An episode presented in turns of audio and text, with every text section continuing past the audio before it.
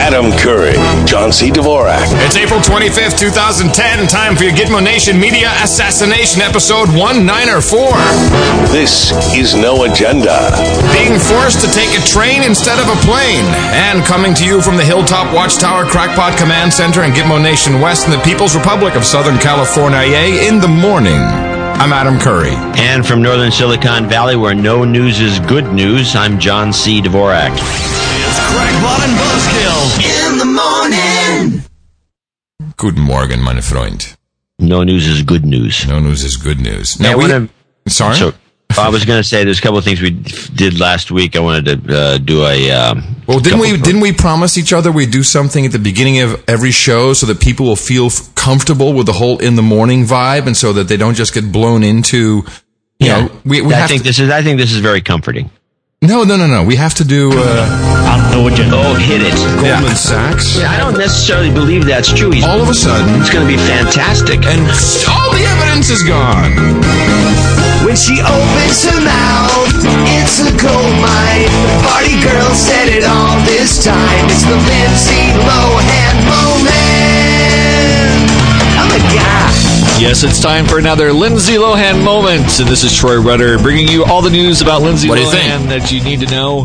Did you But see we're those afraid to pictures of ask. Lindsay Yes. Lohan as us Yet again, I put them in the show notes. That's how good they were. Wait a minute, we're missing information. Father Michael Lohan called the cops where they busted into Lindsay's apartment checking on the welfare of Lindsay's sister, 16 year old Allie. Apparently, Michael doesn't think that Lindsay is a good role model. Do you think? This prompted a Twitter battle between her and her father where she says, Thank God for my mommy. It's the Lindsay Lohan moment. I'm a guy. Excellent. Who did that? Well, that's Sir Jeff Smith doing a jingle, and that's Troy Rudder. He he does the Lindsay Lohan moment. Don't you love yeah. it? Well, I'm glad they're taking a cue from our show. Well, of so course. uh, that's unbelievable. I mean, this Lindsay Lohan is just she's just just an amazing. You know, I feel really And bad. now she wait wait wait she got into a Twitter battle with her dad on the you know like a, Yeah. why don't you just give him a call? hey, by, hey, hold on a second. My daughter and I get into Twitter battles all the time. This is a very typical thing. You don't. Uh, your your your daughter doesn't use Twitter, does she? No, no, she's in the generation that thinks it's stupid. That's right. She's younger, right? She's fifteen. Yeah. Yeah. It's the it's yeah. I guess that generation thinks it's dumb. You're right. They don't call each other on the phone either. They're just text messaging You, constantly. you can buy these phones that have text messaging but don't actually make calls. That's have you seen that? It's like it's like no, a, it doesn't surprise me. yeah, it's like a BlackBerry ripoff, and it uh, it does internet text messaging, but you can't call. I'm like, yeah, that's that's a great phone. I love it. It's, so basically that's essentially an extended pager. yeah. Oh yeah. So I w- I want to discuss a couple of a gaff I made last week, and also uh, want to mention, uh, you know, kind of incorporate the nature of our show uh, with the gaff. Okay. Uh, I- last yeah, I know what the when I- gaff is. Yeah. When I, when we uh, when I mentioned Joy Behar and the clip that I had, I said she was on uh, MSNBC when she's actually on HLN, and I was complaining about the fact that they had this huge crew of people and directors and people on the set, and she made this comment I, that I think it's worth playing the clip again. yeah, go ahead. It, it was so annoying, and you know, I played it for uh, Christina, who of course grew up in Holland, and for Mickey. And you thought I had an adverse reaction to it. They were like, "What?"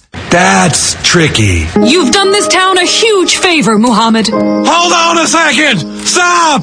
There are some extremists threatening that if we give Muhammad to the celebrities, they're gonna bomb us. Now, okay, the Muslim website says, we quote, we have to warn Matt Stone and Trey Parker, the creators, that what they are doing is stupid and they will probably end up, listen to this, like Theo Van Gogh for airing this show. Theo Van Gogh, really. is this a warning or a threat? Theo Van Gogh is the uh, cartoonist in um, Amsterdam, I believe, who was who was basically assassinated for, for doing a cartoon against Muhammad. I mean, I would take it as a threat because of the fact that Theo is Right. There you go. And of course, no one says anything, and there's a whole control room and producers and directors and, and Three people idiotic on the guests. set. Yeah, yeah. No one says, uh, excuse me, because you know what? They're all idiots.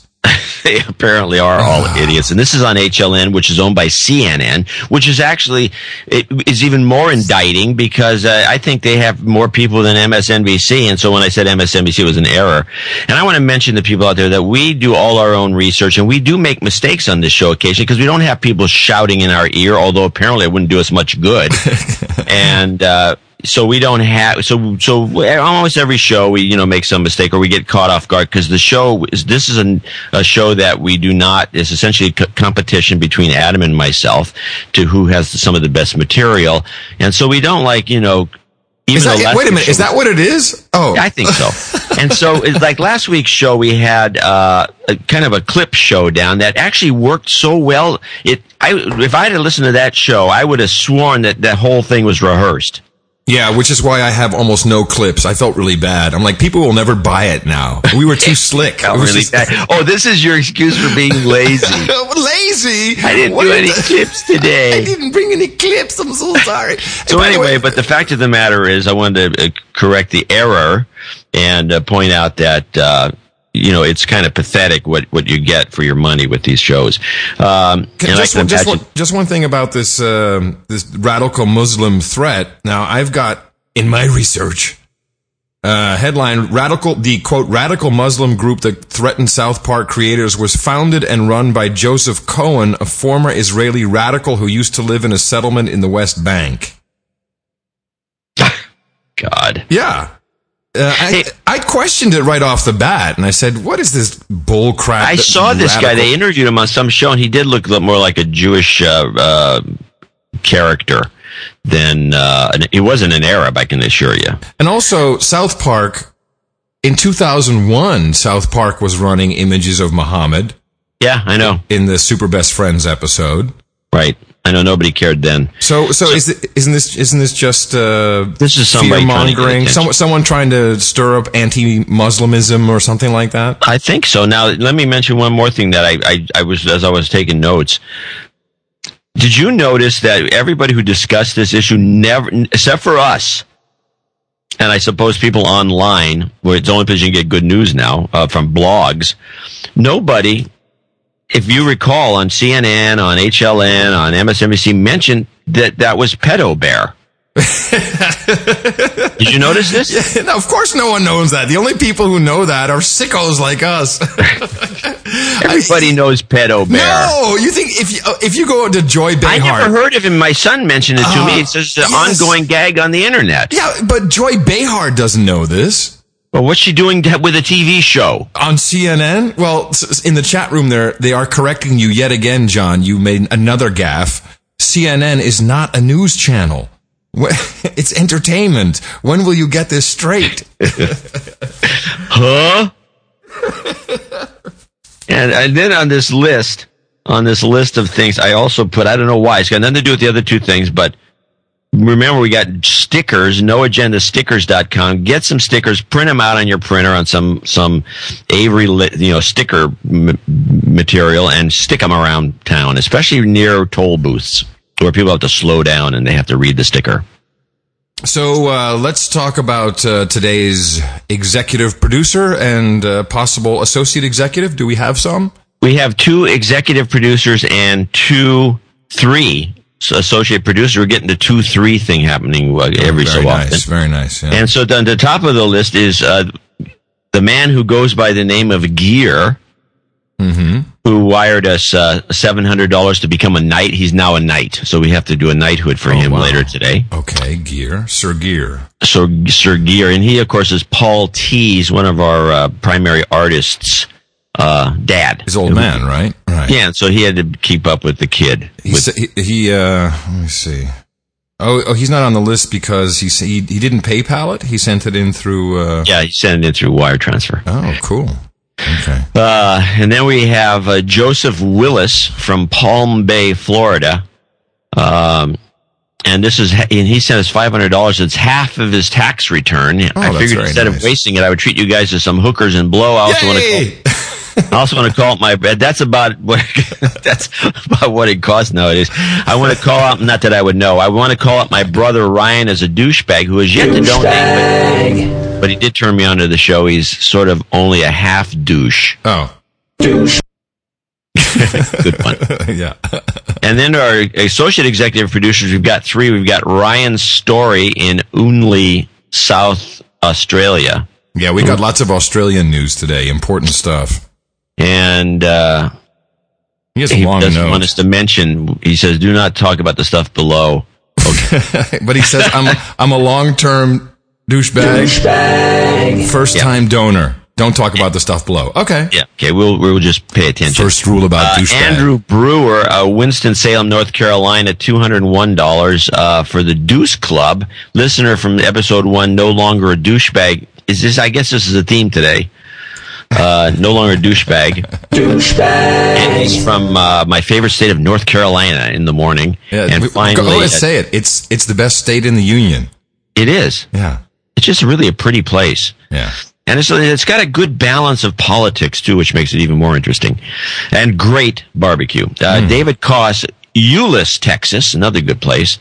Uh, two hundred dollars. Now the Deuce Club, which we start, we were it's a celebration of our two hundredth show, which is coming up. You can donate directly to the Deuce Club by going to Dvorak.org slash the number two or the word Deuce. And that will be, we're going to send out a mailing discussing this, but in, if you want to jump in early, um, that's how you can do it. And, th- and this will be a uh, a private third show. Is that what we're planning? Yeah, we're gonna do a private third show, just but it's gonna be you know a tribute to the show itself and to the Deucers. What you say, the Deucers. Perfect. What you're saying is we actually haven't figured out the promotion yet. Or have we? No, we were we, yeah no We, had a meeting. I want a meeting about the Deuce. And we also, by the way, anyone with double nickels on the dime can do the same thing. Go to uh, Dvorak.org slash two or Dvorak.org slash deuce. I've got um. I've got a couple of uh, budding PR associates. Uh, first, there's a new site. Now, you know, with this program, I had a long talk with Dave Matthews about this uh, the other day, and he's like, he's really flabbergasted with with. Uh, I, I- can we call this a business model, or is this just a model? Well, it's not much of a business. well, that's kind of that's the flabbergasted part. He was like, "That's not much of a business, but it is interesting." Uh, we uh, we don't hold copyrights on anything. You can copy the show, you can redistribute it, you can put it on your own stream, burn It's totally CDs, source, whatever you- whatever you want. Yeah, open source is, is I guess one way to describe it, but also. Uh, set up as many domains as you can. Uh, of course, we always appreciate a donation if you make any money um, through uh, AdSense or or any other way. And we have a new one, which is I guess a Digg clone, which is uh, noagendanews.info. Uh, I don't think we had one of those yet, a Digg like site. So I think that's very cool. yeah, that could be fun. That'll help us actually. That'll help the show. It's not a bad idea. Yeah, I think it will too. By the way, the chat room apparently came up with the idea of calling people a deuce bag. Ooh. okay. Je- Sir Jeff Smith, I hope you're listening. We, only need it for a while. We only, yeah, I think what we're seven. What, show number is this? This is uh one nine or four. So we got we're what six shows away from the two. So that we got like six shows or Like three, three- weeks. three weeks, right? Before uh, we have to. Uh, that'll We, be the we could have one meeting every single week. We're not having any meetings. Okay, Maynard uh, checks back in again, our friend from uh, Down Under, never missing an opportunity to get a plug in for your show whenever I can. Uh, I figured the Australian skeptics would love your show, so here I am on this week's show, episode 79 of The Skeptic Zone. But at the same time, I'm a huge fan of uh, a show that simply describes it. It's it, but they basically they go out and they hit people in the mouth metaphorically. That is uh, the No Agenda Show with Adam Curry and John C. Dvorak. And what they do in the morning is basically uh, postulate what ifs, and they've got some really crackpot ideas that I love listening to. For example, the HAARP array is that part of an earthquake machine. Uh, all evidence points to that not being the case, but I like enjoying entertaining the idea that there might be an earthquake machine, and what political ramifications would there be if there was? I love the guy. I expect that not to be the case. I like that. It's like it's more, sounds more British than Australian. with I kind of- expect that not to be the case. However, it entertains me. I do like it very much. the understated uh, style. And Todd McGreevy gave us two shout, shout outs on uh, his show on republicbroadcasting.org. at the uh, 8 minute and 15 second mark and the 55 minute and 35 second mark. And uh, we highly appreciate it. So uh, thanks again to our executive producers, Gear and Joseph Willis, and our associate executive producers, Ryan Story, Andrew Brewer, and David Kosh. You can put it on your resume. We'll vouch for you. And it'll get you hookers and blow chicks and maybe a job. Our formula is this. We go out, we hit people in the mouth. Get ready, everybody. Say it with me now. You know what to say. Shut up, Steve. All right. Cool. We eat for another two days. Yep. So what do you? Uh, what's your? Uh, what's hot in the, on your list? I would have to say trains, not planes, is really hot on the list. Huh. Uh, f- there's two things going on. We we have been getting a lot of notes that claim that there's uh, that we've stumbled onto this this this this is the meme to get the train thing cranked Right. back up. So, of course, we have uh, Ashman. So, there's two things that kind of flow into each other. Uh, Ashmageddon is uh, one, and now there's uh, anger. Anger in the European Union. Anger. We need to coordinate all a single European sky so we can shut it down longer and easier. This is, uh, I mean, there's there's unified skies is what we need now in uh, in Europe. So now now they're really pulling the cloak around everything.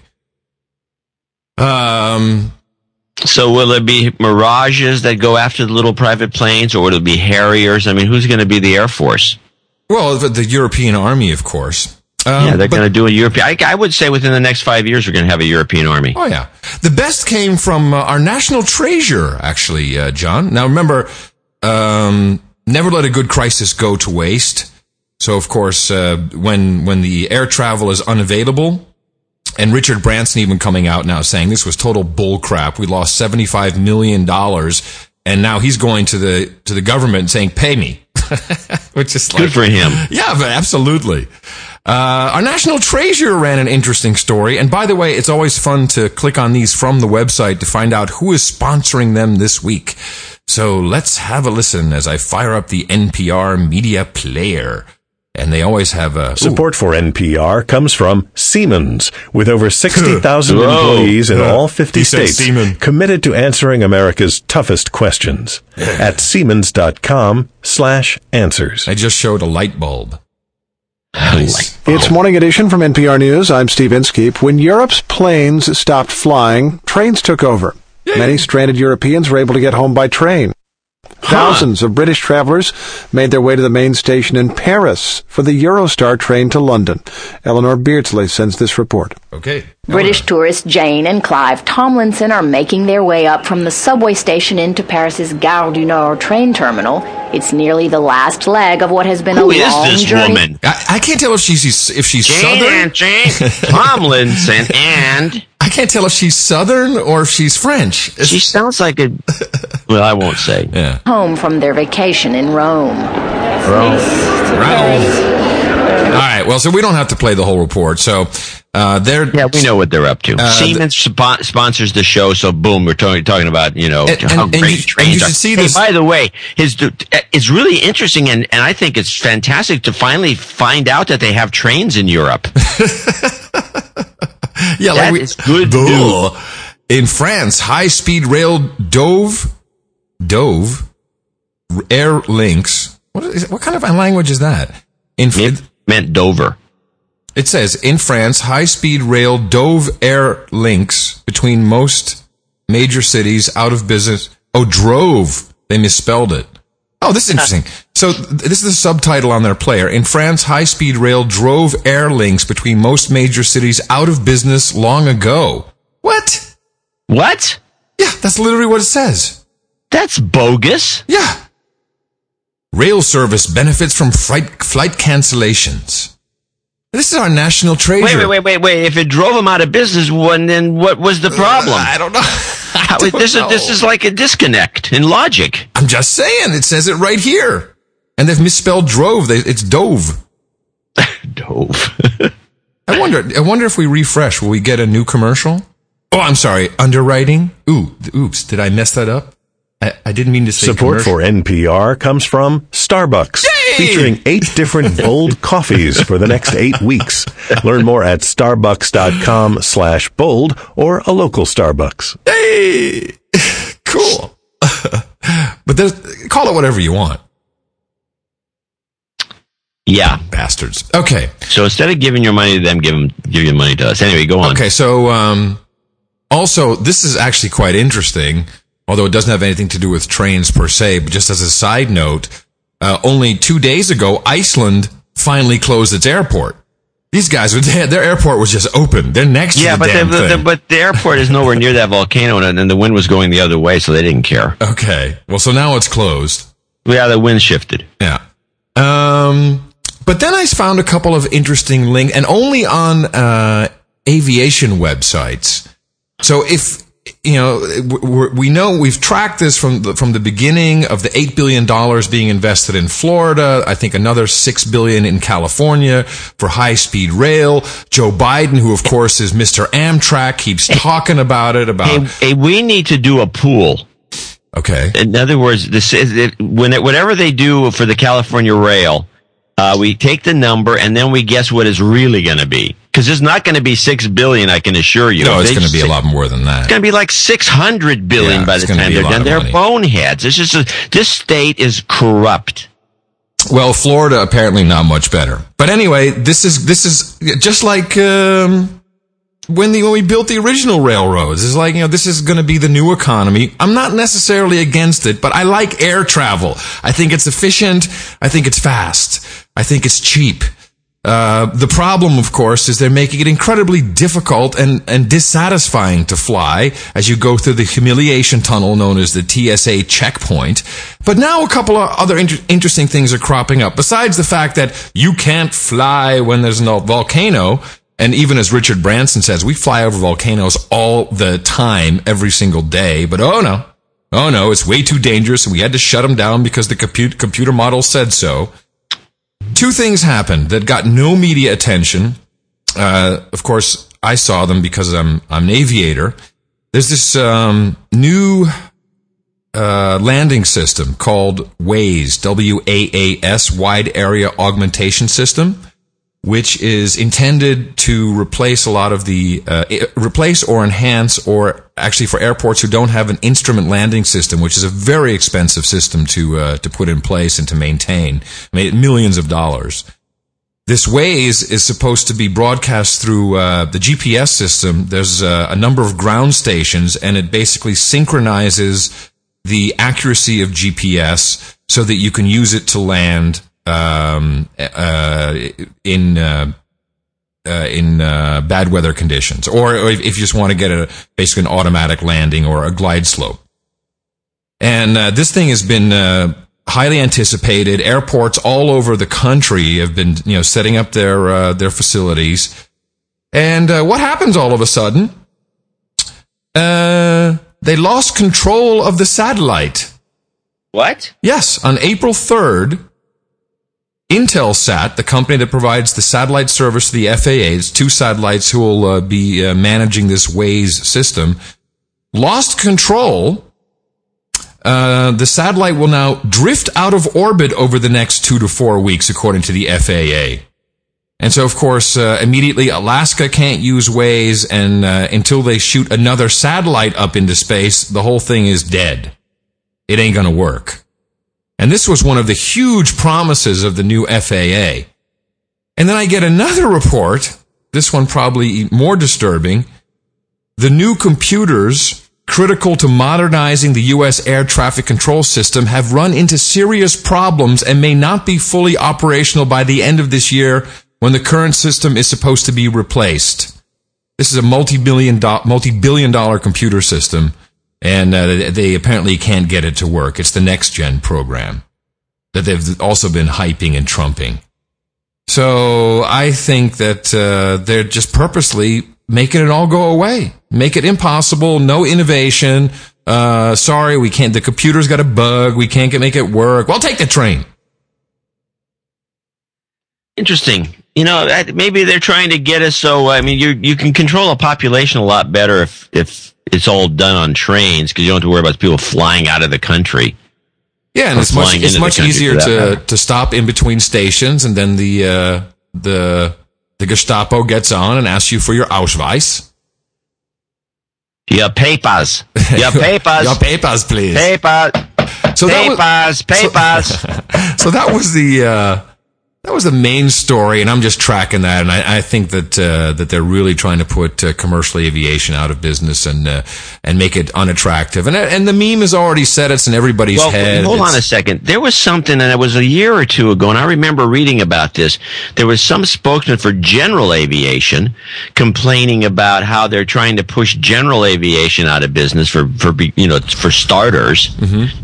To get people out of these private planes, so they don't have, you know, because it's hard to control a pop- population that has private planes. Yeah. Well, they they were doing that until they uh, discovered that it would also affect them and their private jets, and they're like, "Oh crap!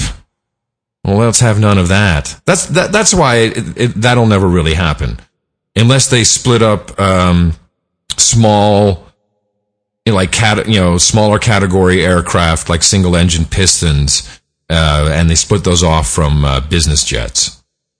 But I don't see that happening very quickly.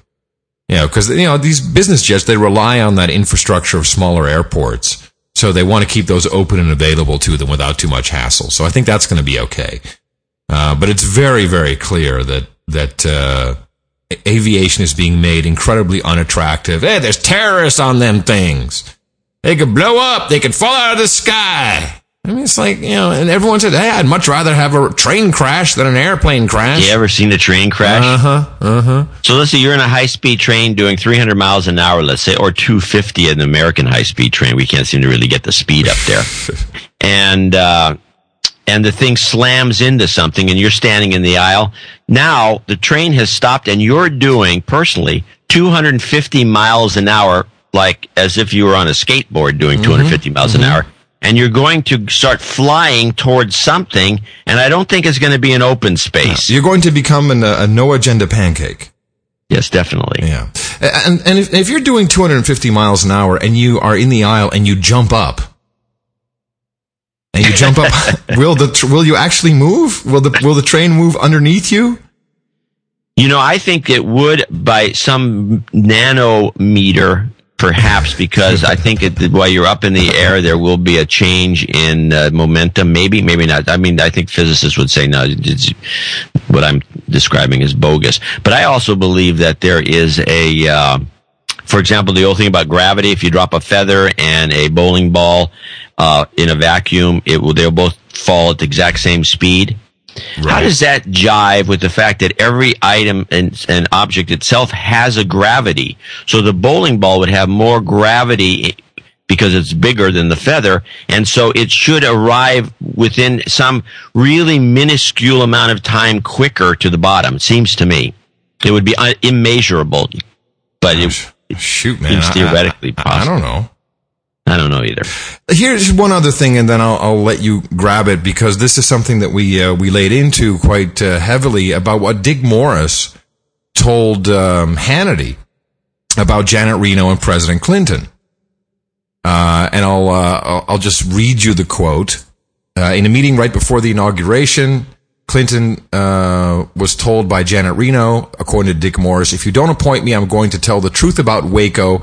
And that forced Clinton's hand in reappointing her. I know that he told me, Clinton told me that I could not reappoint Reno because she would have turned on me over Waco. And then uh, our friend goes on uh, Fox and Friends, and he tells a different story, John. Who, uh, Morris? Yeah. Oh yeah, Morris is full of crap. Yeah. Bill Clinton has been implying that movements like the Tea Party are responsible for motiv- motivating violence like what happened down in Oklahoma City 15 years ago with the bombing there. But Dick Morris said that Bill Clinton had his own hand in that and revealed that the other night on Hannity. All right. So, um, well, do you mind? We'll just listen to the clip again. Timothy McVeigh's motivation.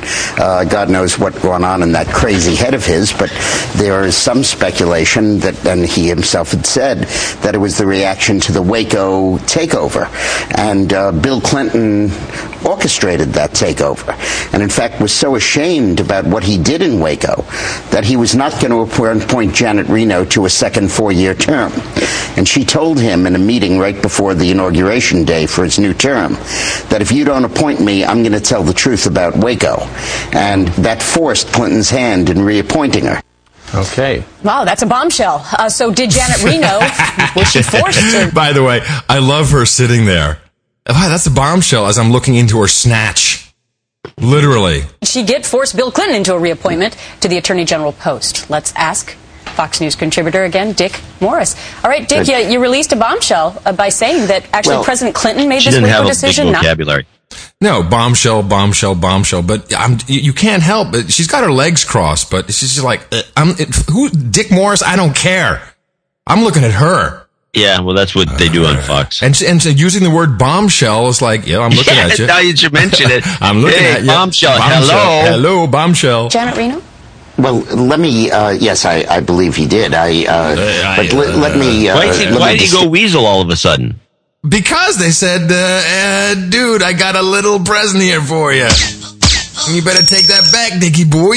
Wish the facts from my conjecture based on the facts. Oh, bull crap. The facts based upon the conjecture of my facts that I No, didn't it's have the facts. well, you know, it does explain why Janet Reno got Reno got reappointed in the first place. Uh-huh. And so I believe his original story, he probably just threw it off because he thought it was, you know, something to, a tale to tell. And then you're right. Somebody called him and said, "Look, buddy, you better pull that I, that thing, or you're going to be in trouble." Let's just listen to one more second here. that the uh, Timothy McVeigh attack took place on the anniversary of Waco. Right. And um, when President Clinton was contemplating his second term cabinet, he appointed the whole cabinet but left Attorney General vacant. And he and I were in extensive discussions about who he might appoint to become the new Attorney General. In fact, we had focused on the idea that Bill Weld, the governor of Massachusetts, might do that. And uh, Hillary and Bill had asked me to check Bill out, Bill Weld out, he's a client of mine. And uh, we had extensive discussions. All right, whatever. He's full of crap. But yeah, that's exactly what happened. Uh, and you know, I think Dick Morris actually meant well on Hannity by saying, uh, "Pay attention, everybody. You know, there's bad stuff that could happen here." And Clinton's out doing interviews. Uh, I think I have it somewhere, saying, uh, "Well, you know, this president could get killed, and could get get assassinated. You know, and it'll, it'll be one of these radicals, one of these crazy people." One of these yeah, crazy you know, I think that. Obama is aware of this kind of threat from people like it was not directly a threat from Clinton, although I think it is. Uh, and that's why I think he's on the road constantly. He's never in Washington. Well, which one are you talking about? Obama one or Obama two? I think if it's Obama one, I think that's the, the, the one, the main one. I think but Obama two could maybe float around a little You, more. you want to hear this? Uh, what Clinton How can saying? otherwise? I mean, what the one that's got the most gray hair? Seems to, listen, listen to what um, what Clinton is saying. I think this is uh, bullshit. Fucking uh, pre-roll. This is uh, CNN. And by the way, he looks a lot better than that. Uh, You know, they do clean him up when he has to do these uh, in studio interviews. oh yeah, They, uh, they- makeup makeup department. Oh, CNN has a, a oh, big- yeah. huge. Yeah, they got that uh, spray uh, spray paint makeup these days. So, um, now, but listen to the seriousness of of what he's saying, and he's really he's he's he's laying it on pretty heavy, and I think it's a setup for some kind of uh, you know The Situation with Wolf Blitzer. Yeah, Wolf Blitzer. At 5 Eastern on CNN. Ah, Wolf, you rock. The other difference, yes, the internet has exploded over these 15 years. Uh, there's a Democratic president now. You were a Democratic Uh, by the way, pay attention to the meme because we'll be talking about this a lot. Democratic president then. But the, the other big difference is there's an African American president. Yes. Uh, And an African American president whose father was from Kenya, who has been, you know, whose mother's second husband was a Muslim. And so he's. Let's remind all everyone. Yeah, just so you, Joe. Hey, he's a black guy and he's a Muslim. Thanks, Bill. Attacks from the birthers and Thanks, others. just a reminder. Uh, Whose side are you on, Bill? Oh, he's. I'll give you one guess. I, I do think, and he's had a lot of threats, and also the members of Congress have had a lot of threats against them. Uh, we had a lot of threats. I remember when that guy came from Colorado and opened fire on the White House with an assault weapon and sprayed the press room. You remember that? Some of the bullets got in the Remember, press on the north lawn of the White House. And he would. Yeah, that was really. I remember that the north lawn of the White House. Yes, uh, I remember. Uh, Bill. Yeah, Wolf. Do you remember? Yeah, man, that was really devastating. You know, it's like uh, wow. They were so angry at me, and uh, they were madder at me. I was sort of an apostate, and he's an outsider. A prostate? What was he? He's an apostate. What's that? That's a non-believer or someone who was once a Muslim and then he gave up the faith. Oh. That is, the white Southern Protestants, of which I am one, were the heart and soul of the then right wing movement in America, of the right wing of the Conservative Party. And also were a lot of the people who were most There is no conservative party. Yeah, but let Bill talk. He's got a yellow tie on. Pay attention. So they figured, you know, what was the matter with me? I was a traitor to my class, sort of. Ooh, his class, the elite class, perhaps. President Obama is different and symbolizes the increasing diversity of America. And, and both of them, uh, and for him, What? The increasing what? Diversity. Oh. him, it's like a symbol of, he symbolizes the loss of control, of predictability, of certainty, of clarity that a lot of people need for their psychic well being. And uh, so I worry about it. I, look, he's well protected by the Secret Service, they're terrific. And a president, uh, I can tell you, I've never met a president. And look, G- George W. Bush had some threats against him, but people who strongly disagree with his policy. Uh, some uh, Eric Cantor got a threat here. Who's Eric Cantor?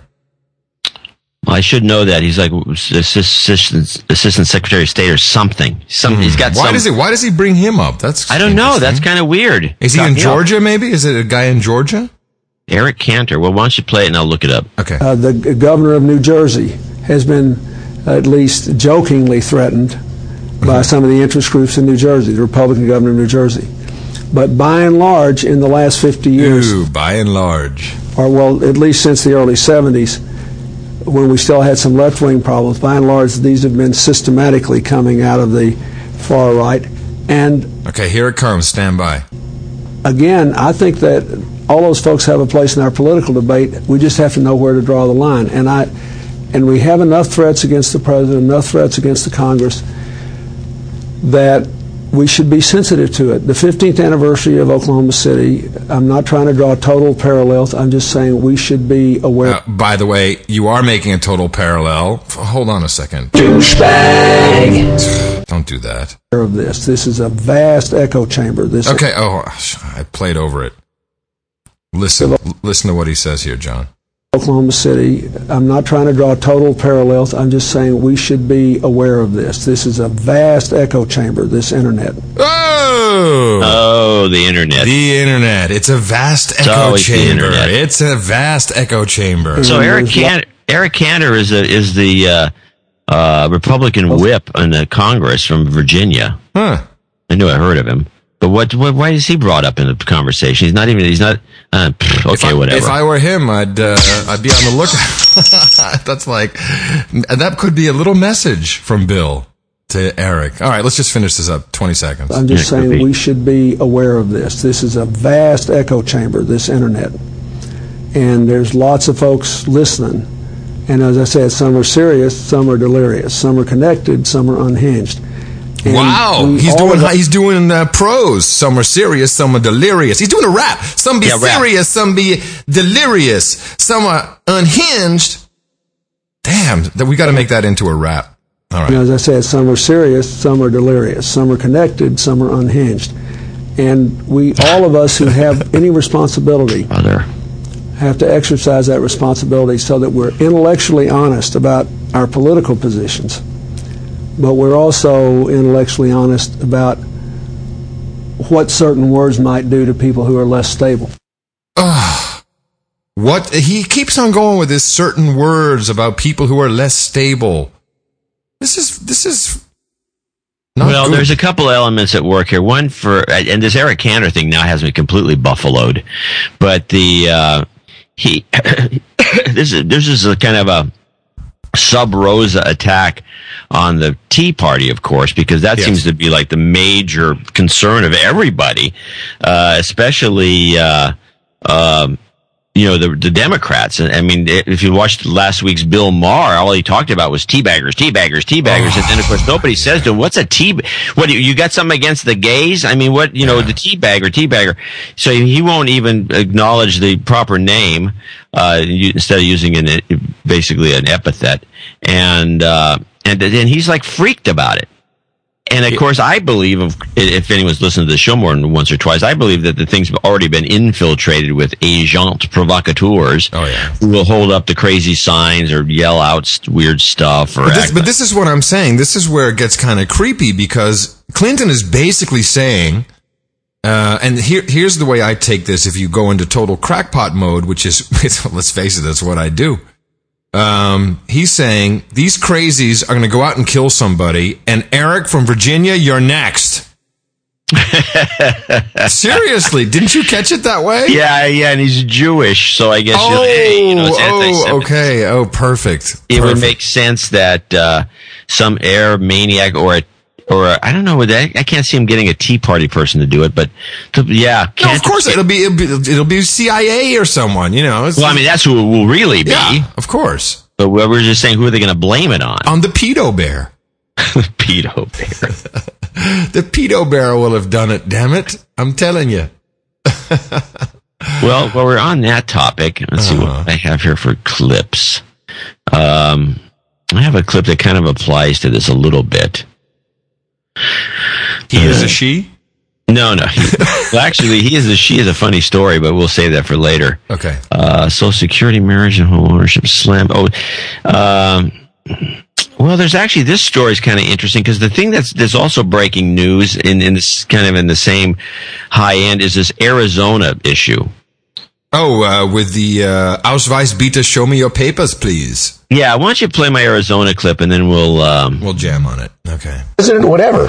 And this is this is a nation of immigrants, so it's going to be difficult for a lot of folks, I think, who have been here, who were born here and raised here, to have to suddenly start thinking about documentation, right? Well, remember, this is only in Arizona, Right, but there's well- no doubt. Yeah, there's no doubt about it that, that this whole thing is is going to set a new paradigm, at least uh, there, and at least until this thing gets settled down the road. Okay, so you know, critics say that illegal immigrants come to this country and they take jobs that would should be going to Americans, and, and I think that that's a, a valid argument Okay, in many stop right cases. but So that this goes on and on, and they and and it's what's weird about it to me is that, and I think this is happening everywhere, is they're not really discussing the issue or why Arizona did this in the first place. Arizona has a crime wave. It's got nothing to do with jobs being taken away from Americans.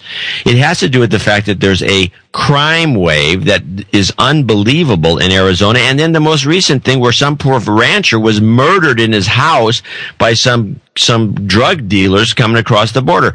So this report goes on, which is on a local news station. This report goes on for a good 10 minutes with this analyst and the newsreader. And they never once bring this topic up. It's, well, I don't know, jobs for Americans, jobs for Americans are taking our jobs. They, they changed the, the, the focus of the conversation, so we're not really addressing the issue or, or the real reasons that Arizona got to this point because they weren't, weren't going to do this when it was just a jobs thing. And I find it very distressing that the, that the real, kind of the real points are, are just completely being ignored. I mean, they're just being glossed over. Well, it seems more like it's being hijacked as an excuse for the government not being able to create the jobs promised uh, promised by the administration. Saying, you know, well, it's the it's them damn for the Mexicans, the damn foreigners taking your jobs. Yeah, we gotta uh, let's get them. Ah, get the papers. I don't know. I just find it uh, something's something screwy. I find it kind of fun that in the ID3 tag for this Arizona clip, the genre is blues. It's what? blues. oh, every is blues. Because it's the one that shows up at the top, and I'm not going to put ID three tags that are that or, you know I'm not going to sit there dicking around looking for the right tag. I know. I, I forgot to play two important clips for you regarding trains. I'm so sorry. From uh, Gitmo Nation East. Uh, I, I, I just want to lay them on you real quick. You know, they're doing the uh, the American style uh, election debates. Yeah, in England. Yeah. Oh, yeah. It's uh, it's crazy. And I and I have the video now. Uh, Alex, uh, one of our producers, been so nice to uh, send me MP4 versions because it's really hard to get a copy of it. because it's way too long to fit onto YouTube, etc. So uh, here's uh, Gordon Brown first. Gordon Brown, what should we do about the economy? What are we going to do, everybody? I'm, I don't think I've uh, been on any more than one plane during this election campaign. I've been going around by train. And I think actually our high speed rail network will allow people to get off uh, the roads uh, and also to get off domestic air flights, and I think that's incredibly important. Yes, very important. How about you, David Cameron? What do you think about it? But I would say in the last um, six months, the, the biggest change, or the last year, the biggest change that I've been able to make is actually coming out very strongly against the third runway at Heathrow. I think it is wrong to do that. I think we should be going for high speed rail instead. We should be having a high speed rail hub at Heathrow and trying to make sure that all those flights that people take where you could take a train, it's possible to do that. I think it would be a really big step forward. yes. All right, now now at this point, I have to say this reeks of a public relations campaign. Yeah, you think? But I want to find out. You know, it won't take much work, by the way. I would look into Siemens at, for, for uh, starters You said to Siemens. find out what agency it is. But it's got to be one of the monsters. It's got to be Hill and Knowlton or one of these huge international agencies that can really change public policy. With you have to pay them a lot of money, but they can do it. Hey, doesn't Siemens make uh, trains? Yeah. Siemens Transportation. Are these the Yeah, guys they- that sponsored the NPR report? I thought that's why you played it. I didn't. uh, They showed me a light bulb. I was confused. Apparently. SiemensTransportation.co.uk. Here it is. These guys make trains. They're sponsoring our national treasure to do a report about uh trains. Yeah. Hello. Jesus. Oh my God. Sorry, I didn't mean to take the, the Lord's name in vain. All right. Go. All right, let's try. Let's get off topic. Off, just Off the trains because it's driving me crazy. We, we have to let's dig into that. Let's find out who's Yeah, let's who's out who's managing the campaign. Yeah, who's that we can find out who's behind it and we can deconstruct it in such a way that you'll be totally disgusted when we're done. yes, I will be retching. So Jason Mattera, who is the guy who wrote, uh, he wrote a book called Obama Zombies. Hmm. And he's the guy, we played a clip about him recently. He's the guy who ambushed, uh, Franken. Oh, that's the guy who. Oh, okay. We we called him kind of a minor Yeah, we call him a douchebag, but I have to say, here he is on C-SPAN slamming McCain. Uh, uh, I mean, he's basically slamming the, the Obama uh, zombies, but at the same time, he he brings up some interesting points about how incompetent the GOP is when it comes to uh, getting the youth vote. And I just found this very very interesting uh, exposition of of what's to come and how. And one of the reasons I believe that Obama will, will have no problem getting reelected. But yet they still provide his biggest base of support. And uh, it's it's unfortunate, but uh, why I wrote Obama Zombies is to really show a behind the scenes look at how Team Obama went out reaching to young people, because I think there's a lot of good things they did. And also to point out how the GOP has had an awful youth outreach program for many years. You're critical of John McCain in this book. Uh, what didn't you like about his campaign? Oh, I mean, uh, where do I start? I mean, uh, number one, he wasn't a conservative. Um, he banked his, his whole presidency on reaching across the aisle and playing nicey nice with the left. We can't have that anymore. But more importantly, when it came to younger voters, he didn't have bases on college campuses. Barack Obama had more than 1,000 students for Obama chapters. He was always giving campaign rallies on college campuses. He always had young people behind him. His internet outreach was absolutely amazing. John McCain's internet outreach, Bill, I mean, there's no joke now. His internet outreach was a game called Pork Invaders, where you had to dodge incoming projectiles from pigs. Dodged them successfully, and then earmarks would appear on the screen to let you know how the number of Obama uh, voted for. And the graphics weren't even that good. It looked like Pac-Man circa 1980. That was John McCain's internet outreach to young people. Pork invaders. Barack Obama, Obama hires the co-creator of Facebook to run his camp to run his new media operation. He hires Emmy uh, award-winning producers from CNN to upload videos to YouTube. It was a, a complete domination, a digital domination. I think there's a lot the GOP can learn from how Team, Team Obama reached out to young people. Jason Mattera with us until about 9.55 Eastern. Republicans, your number's two. Right. Yeah. Okay. I'm, I'm I just thought I it was sort of just a little reminder to people out there that uh, there's a, like a level of incompetence on the uh, Republican side that uh, that, that echo chamber, man. You got to watch out for that internet echo chamber. yeah, that echo chamber. Of course, you know uh, Clinton and, and some of the Democrats are attacking. You know, the thing they're concerned about is that there's so, there's a lot of right wing blogs. They'd love to get rid of those, but the fact of the matter is the internet's benefited the Democrats much more so than it has the Republicans. Well, but but they want the clean internet, John. Yeah, the clean internet. You've heard about this, right? I've heard the word, but I don't know the ba- the basis. Yeah, the clean internet is. Um, there's this minister of European Parliament. Her name is. Hold on a second. Uh, European Commissioner Cecilia Malmström. And uh, she has a plan to introduce a website blocking system Europe wide. Europe wide, mind you. Um, and so people are up in arms about this. And there's actually a pretty funny YouTube video uh, about the cleanternet, which uh, I'll put in the show notes. You could also see it at noagendatv.com. It doesn't quite work just listening to the uh, to the audio, but of course it's all like, well, we have to get rid of uh, child pornography and uh, and people who oppose me, stuff like that. so it's being called the cleanternet, and we will all love it. We'll love the cleanternet. There's not an echo chamber anymore. It's funny. Yeah. So, um, do we have time for some real news before we get to our thank yous? Wow, was it gone that fast already? Yeah, of course. And now back to real news. So I got yeah. the biggest kick out of this story that was on uh, Nightline. Apparently, what is the Sierra? You know, Charles Taylor, the former head of uh, Liberia, I think. Yeah, uh, he was uh, involved with the blood diamonds and and arms trades with Sierra Leone during a coup d'état or, or something, some war going on down there that where there's just a lot of people getting killed.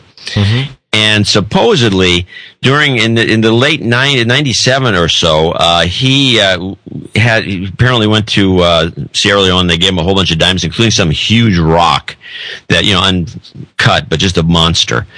And he was on a on the blue train with um, Mandela. There's and that a bunch of train celeb- again.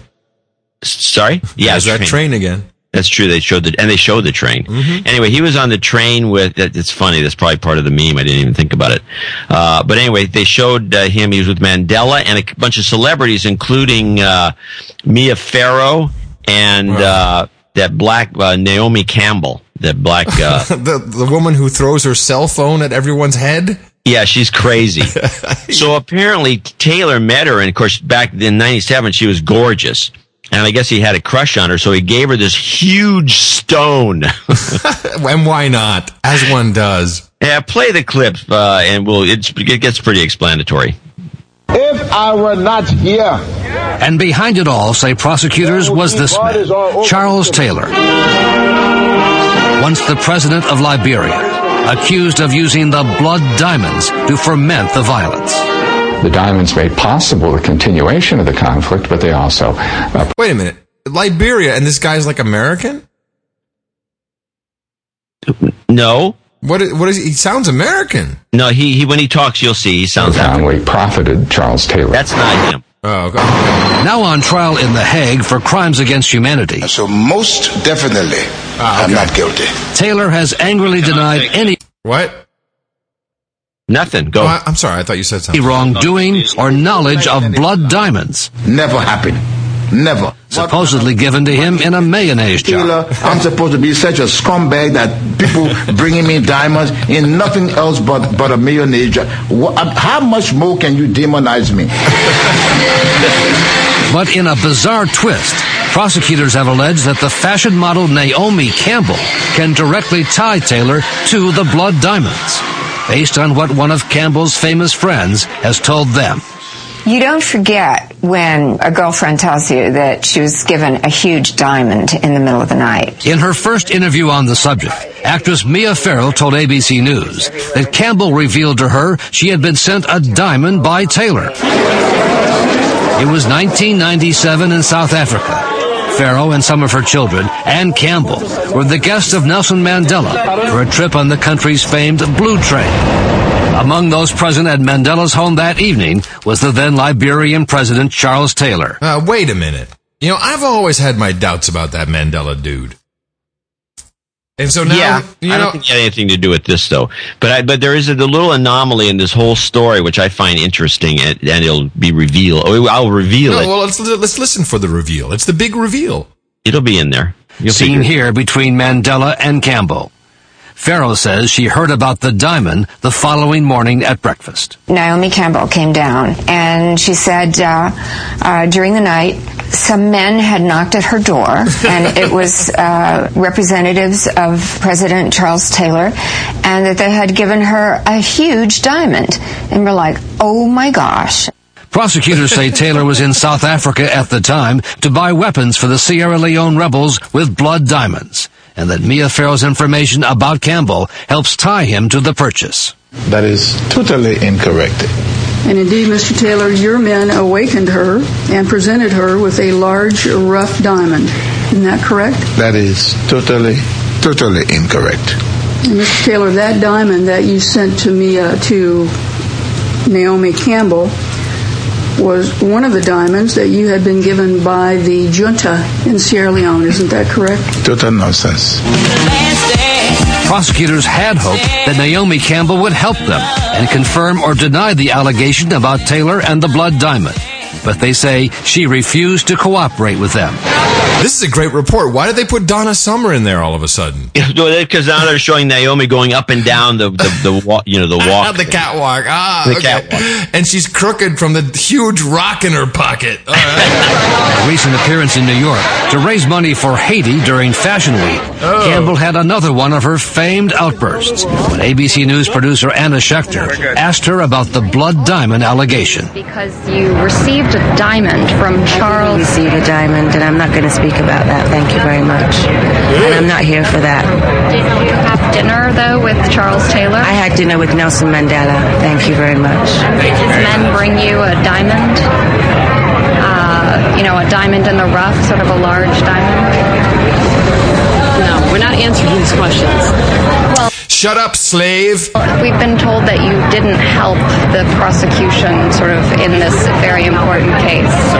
Thank you so much. Goodbye. How, how do these how do celebrities get away with that? I'm not going to answer, and then just thank you so much. And why do these reporters go, "Oh, okay"? You know Okay. what's weird in this particular report? Naomi all of a sudden looks over at her publicist. Oh yeah, and the publicist and gives steps her the evil eye. Yeah, yeah. And the publicist has to jump in, and then Naomi gets up, and then she also slams the camera, which is coming up next. Let's get up. She then took a swing at one of our cameras. Told of Campbell's denial, Mia Farrow said she stands by her version of events. That's what happened. That's what happened, and there's no doubt in my mind. And she said she was going to give it uh, to Nelson Mandela's children's charities. What? Whoa. Okay. And I thought no more about it. The director of donor relations for the Nelson Mandela Children's Fund told ABC News there was no record Naomi Campbell gave the charity a diamond. She did make cash contributions of $50,000 that year and the year after, according to their records. The scars of what happened in Sierra Leone have not healed. All right, that's good. You know, Naomi Campbell must have a golden Galapagos. So now, so here's the here's the two issues that come, two things that come to mind. Uh, Naomi Campbell obviously doesn't want to deal with this at all, but she doesn't actually deny it. But the the thing that caught my attention is the following. So Mia Farrow, what kind of a wo- first of all, what kind of a woman or even a curious person is Mia Farrow?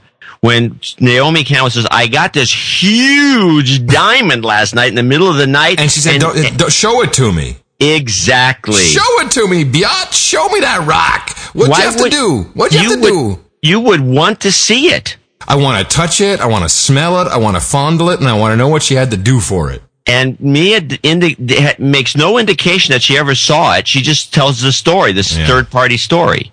Interesting that there was also, at least not reported or not edited in, a question from the uh, journalist that did you see it? Did you ask to see it? Yeah, there's another good one. Where's the journalist asking that simple question? Why didn't you ask to see it? She could have said, well, I did ask to see it and she didn't want to show it because she was told not to, or there could have been an excuse, but I never heard anything and I doubt it. I, I think this whole thing is just sketchy. Huh. But Uh, very way- poorly reported because of that one most important aspect left completely out. It's just somebody's hearsay. It's hearsay. It's useless. By the way, the official No Agenda porn star Bobbi Eden just showed up in the chat room. No one's listening to us. Uh, chat room, they don't listen to us Like, anyway. I It's an what? echo chamber. Yeah, who cares? Naomi, Echo what? chamber. what? The Rock Diamond? I, I don't care. We got a porn star here. And now, back to real news. All right, let's thank some of the people who support our program. First of all, Bobbi Eden. thank you for supporting our show. This really helps. It does. Yeah, it does actually in It's some awesome. weird way. Yeah, it's awesome. Okay, but more importantly, Michael Mazza from Oakville, Ontario, web designer for S- CTV, Canadian's largest broadcast network. Part of my job is creating banner ads, which means I make stuff people try to ignore. my, my donation is 104.5, the frequency of the radio station Chum FM here in Toronto. Chum. Everybody, Chum. it's Chum FM. Good morning. 104.5 FM. Uh, Simeon Miller, Chicago, Illinois, uh, 100 bucks flat, enjoying the show for so long without donating. I'm in need of some karma, so he's passing on a 100. Keep up the great show. You make my commute worth the drive. Good. And that's what we do. Yeah, we make yeah. your commute worth the drive. Peter Stemler, New York, uh, I, con- uh, oops, no, sorry. It's only for, he didn't donate anything, but Picasso did. What? But he wants us to go to picasso.tumblr.com. Oh, okay. Nice. Uh, Marvin Thomas, uh, double nickels on the dime. In the morning you, I love the work you guys uh, are doing. I'm going with double nickels on the dime for my first of many donations. I'm attempting to get a new job and bring prosperity towards me. Hell yeah. Also, this, this uh, Karma Club thing. Uh, Andrew Prouse from Burlington, Ontario, 6666. Manfred Hertenberger from uh, South Africa. I think he's our first South Africa two nickels on the dime guy. I think he's the only one that's ever donated from South Africa, yeah, nice. uh, which is nice. Uh, Adam uh, Bizik, B I E S Z K, I'm guessing. And he was a douchebag until now. I think it's Biz, Bizik. Bizik. Could be Bizik. Yeah. It was a douchebag until now. Uh-huh. Adam keeps bringing up AIDS, uh, vaccine bullshit. Good thing the rest of the show is good. Well, you know, look at House of Numbers, uh, the documentary, and you may change your mind. House of Numbers, I think it's dot .com. Um, the DVD isn't available until June, and I'm waiting to get it. So I've only seen trailers. I've been looking for an uh, like a, a version on Google Video or something like that. But it, uh, let me just check. It's uh, House of yeah, houseofnumbers.com. The guy who actually discovered the uh, the AIDS virus is uh, is the one saying that there's really no such thing as the AIDS virus. It's kind of interesting. Uh, David Hollis from Morwell, Australia, 5420. We have a birthday announcement. Uh, let me give, go back to where it was. Sorry. Uh, yeah, let me crank it up then for a second, there, John.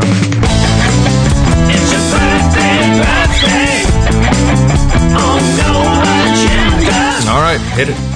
All right. Uh, let's see. Uh, Juliet uh, McPeak, could you please mention a happy birthday to my fugitive boyfriend, Heinrich Moltke, currently residing in Prague and listening to your show?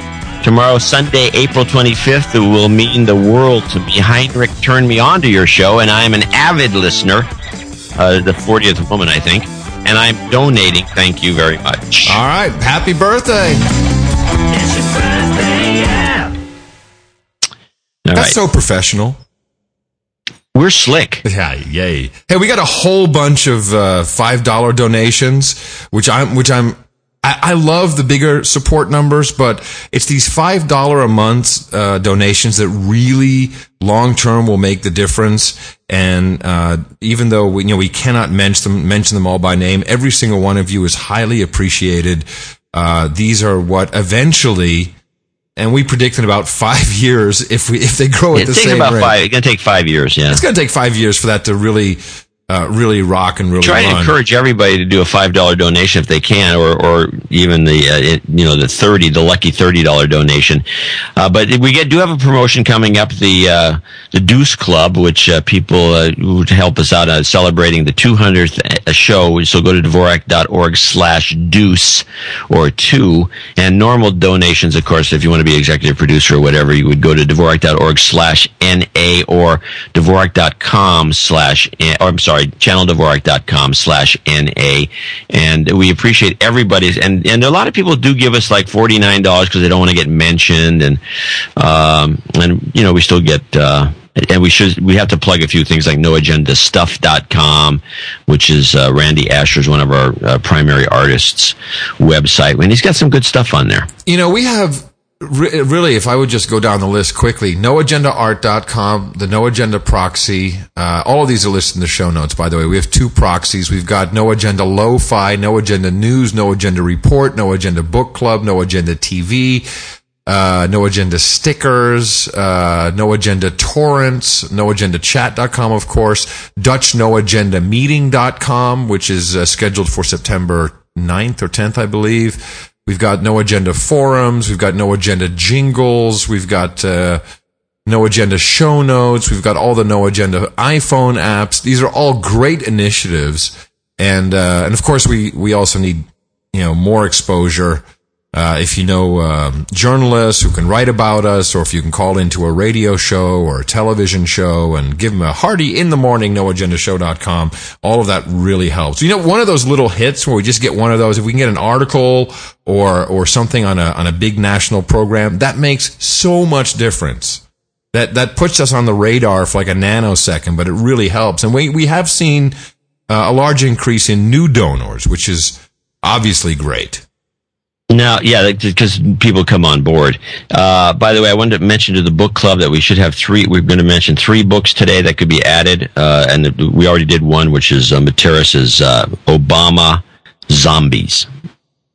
Okay. These, these are all good books. Obama Zombies. What are the other two? Well, the other one's going to, we're going to talk a little bit about Matthew Crawford's, uh, it's kind of a bestseller called Shop Class as Soul Class. And I have a couple of clips from him. And I also have some clips from Jack Cashill, who, uh, just released a book called Popes and Bankers.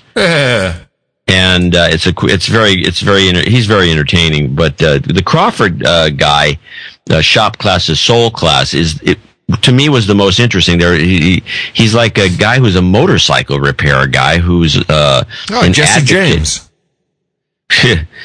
well, he's an advocate. But this guy seems a little smarter. Uh, he's an advocate for for different kinds of reforms, namely, uh, again, the educational issues that we uh, talk about uh, sporadically. But this is actually quite good.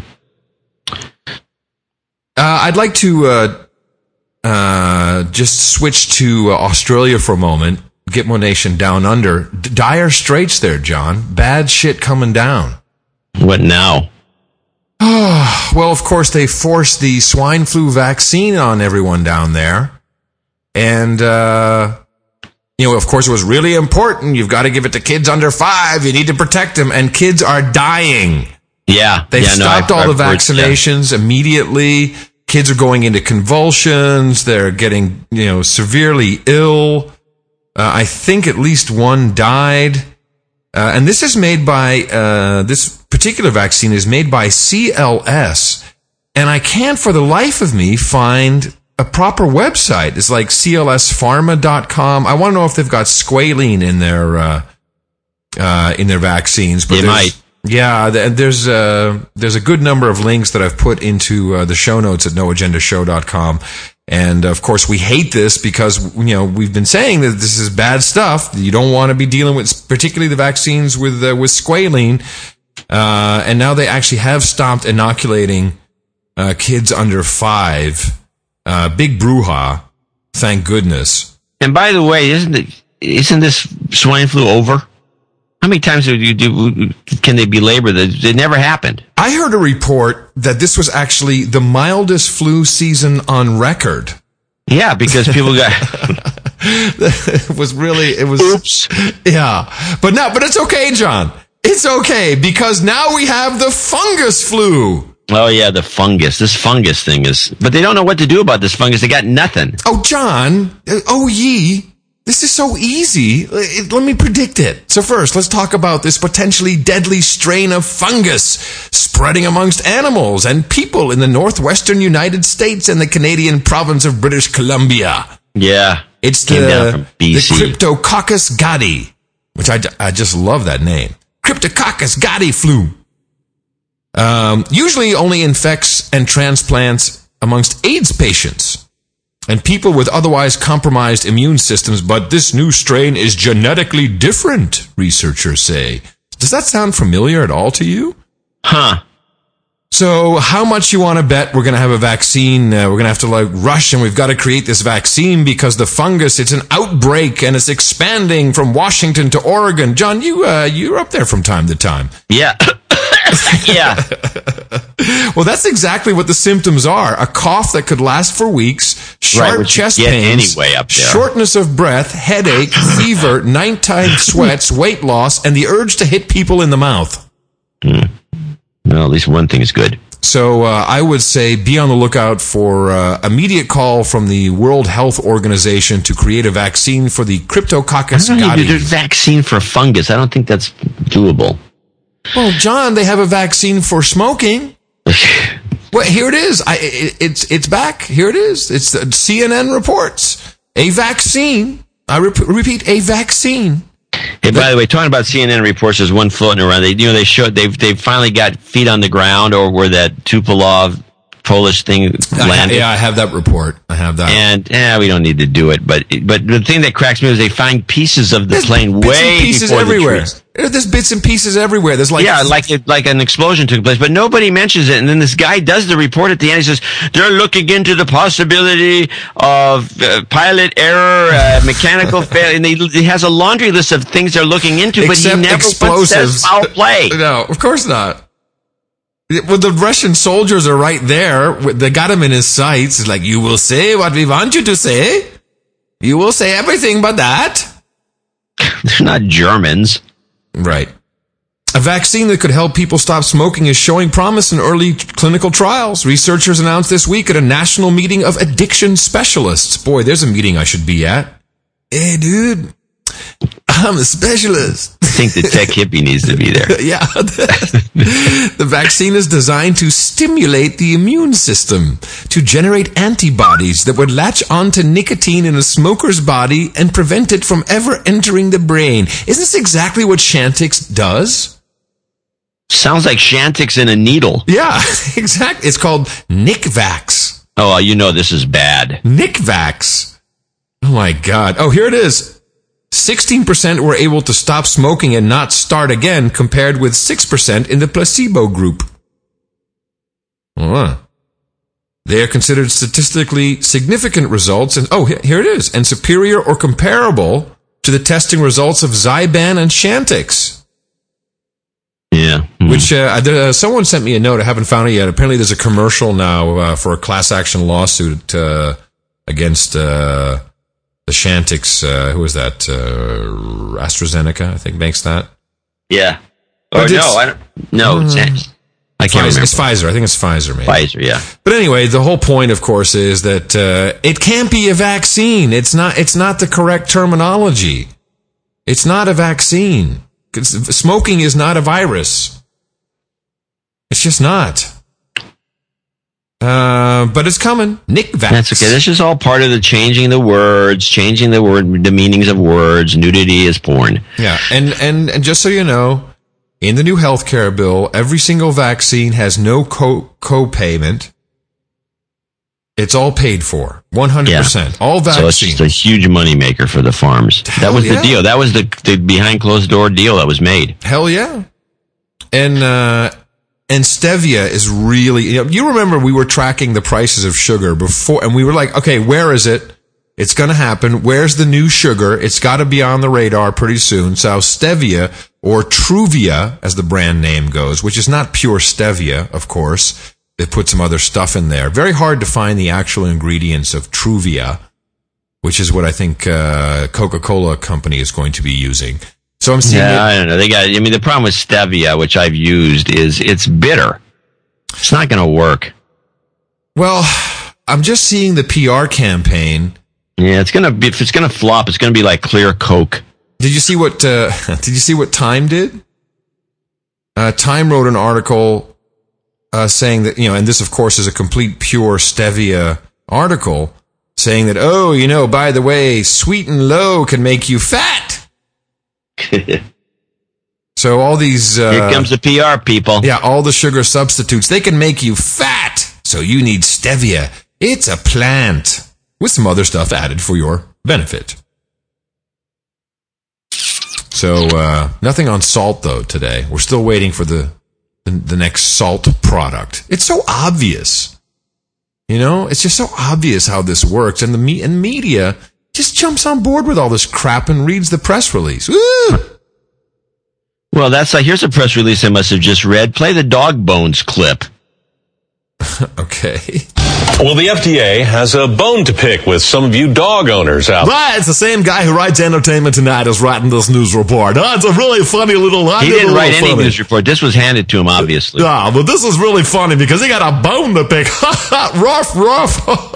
Well, the FDA has a bone to pick with some of you dog owners out there. The food safety watchdogs say that you really should not feed your dog any bones, you know, animal bones. They say even large bones like those from a ham or a roast can cause serious injuries, even death, believe it or not. Bones can chip or break your dog's teeth, cut tongues, or even worse, bone fragments have been known to puncture the stomach and the intestines with a crock of splinter. crap. I've had And that can be life threatening. Oh, I've had dogs all my life. I have had. We've got tons of dogs. They, are, you know, it, this is what is the point, and why is the FDA suddenly involved in pet care? Is this is this really an FDA report? Did you look Yeah. at this? No. Is there FDA dog bones? No, you're kidding me. No. Why is the FDA involved in pet care? Dog owner advice. Here it is. FDA issues warning about dogs and dog bones. Oh my god. Well, maybe th- maybe they're in charge of it. Maybe the FDA is in charge of animals. I think they want to be. This is a more government takeover, just everything, every aspect of our lives. Don't feed your dog bones, says the U.S. federal government. All right, so then we might as well talk about the the business plot part two, because that's what I see happening here, John. The business plot, of course, um, was was that uh, Roosevelt when that took place? Yeah, the business plot. Remember the the, inf- plot? the infamous business plot to overthrow the American government. Oh yeah, no, that was a, yeah, that was a business. That was part of the Democrats tried to tried to uh, push uh, uh, Roosevelt aside and, and replace him with uh, Smedley.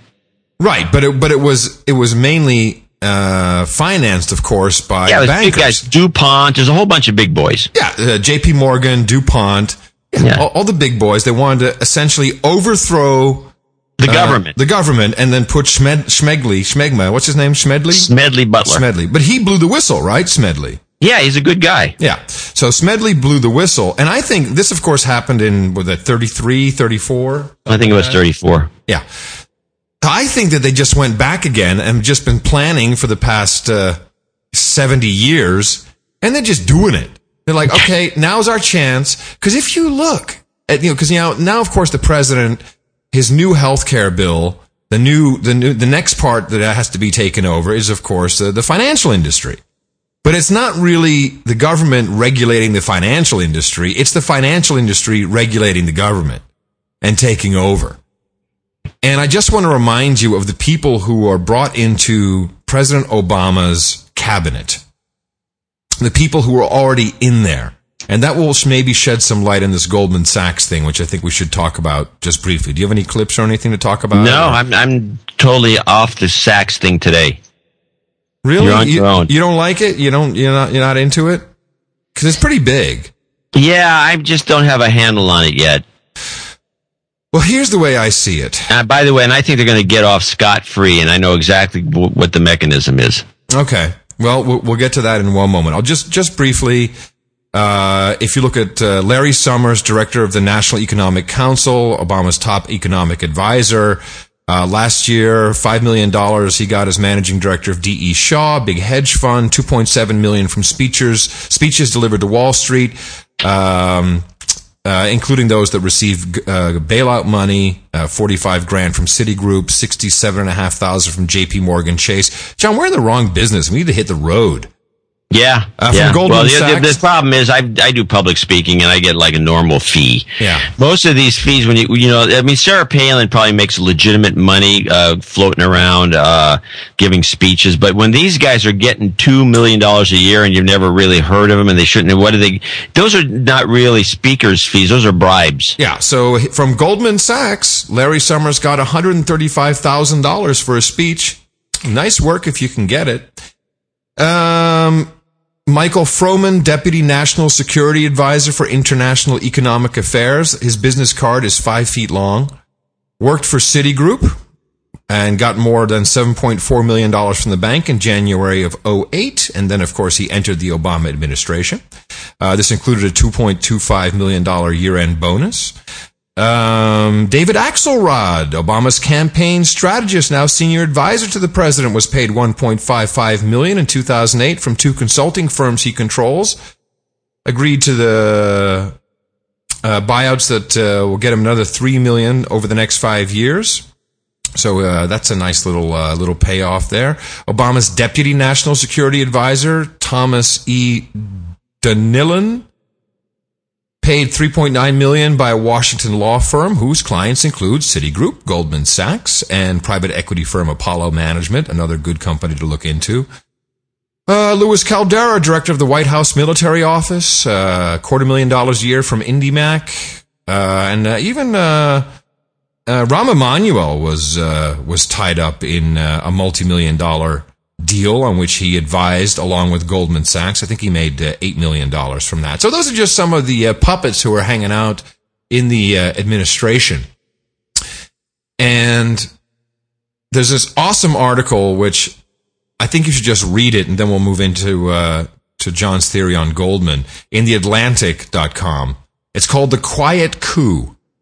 And I'll just read you the first paragraph. The crash has laid bare many unpleasant truths about the United States. One of the most alarming, says a former chief economist of the IMF, is that the finance industry has effectively captured our government. A state of affairs that more typically describes emerging markets and is at the center of many emerging market crises. If the IMF staff could speak freely about the U.S., it would tell us what it tells all countries in this situation. Recovery will fail unless we break the financial oligarchy that is blocking essential reform. And it's uh it's it must be like an eight page uh article that's really worth reading. And when I look at you know the information that is available about this uh, financial reform, which is just another word, I think maybe we should just call it what it is: the next bailout, financial reform. This is this is going this this is like the dagger going right into the jugular. And I believe that this is pretty much all they need is well they already see I think they already have the guy. They did it differently this time. Instead of trying to kick a guy out, they put the guy in. Yeah, this is part of the reason none of this is going to come to any sort of fruition. It's not going to be a big deal. The, the thing that's going to happen is that Goldman may lose a few, few clients overseas. But their rationale at, in the end of the day, even though there's some emails now floating around that are pretty condemning, but you can always, you know, the way we've done, you know, we already have the, the meme out there that these emails are taken out of context. Oh, yes. So you know, they're, they're, so you you got this. There's a couple of things going. I mean, the the global warming people have got most of these uh, techniques down to a T, and you just copy that. But Goldman can rationalize. Look, yeah, we were selling these uh, these mortgage-backed securities, and sure, we made a ton of money on the other side of the trade because we also were buying these insured insurance cheap through. AIG. Yeah.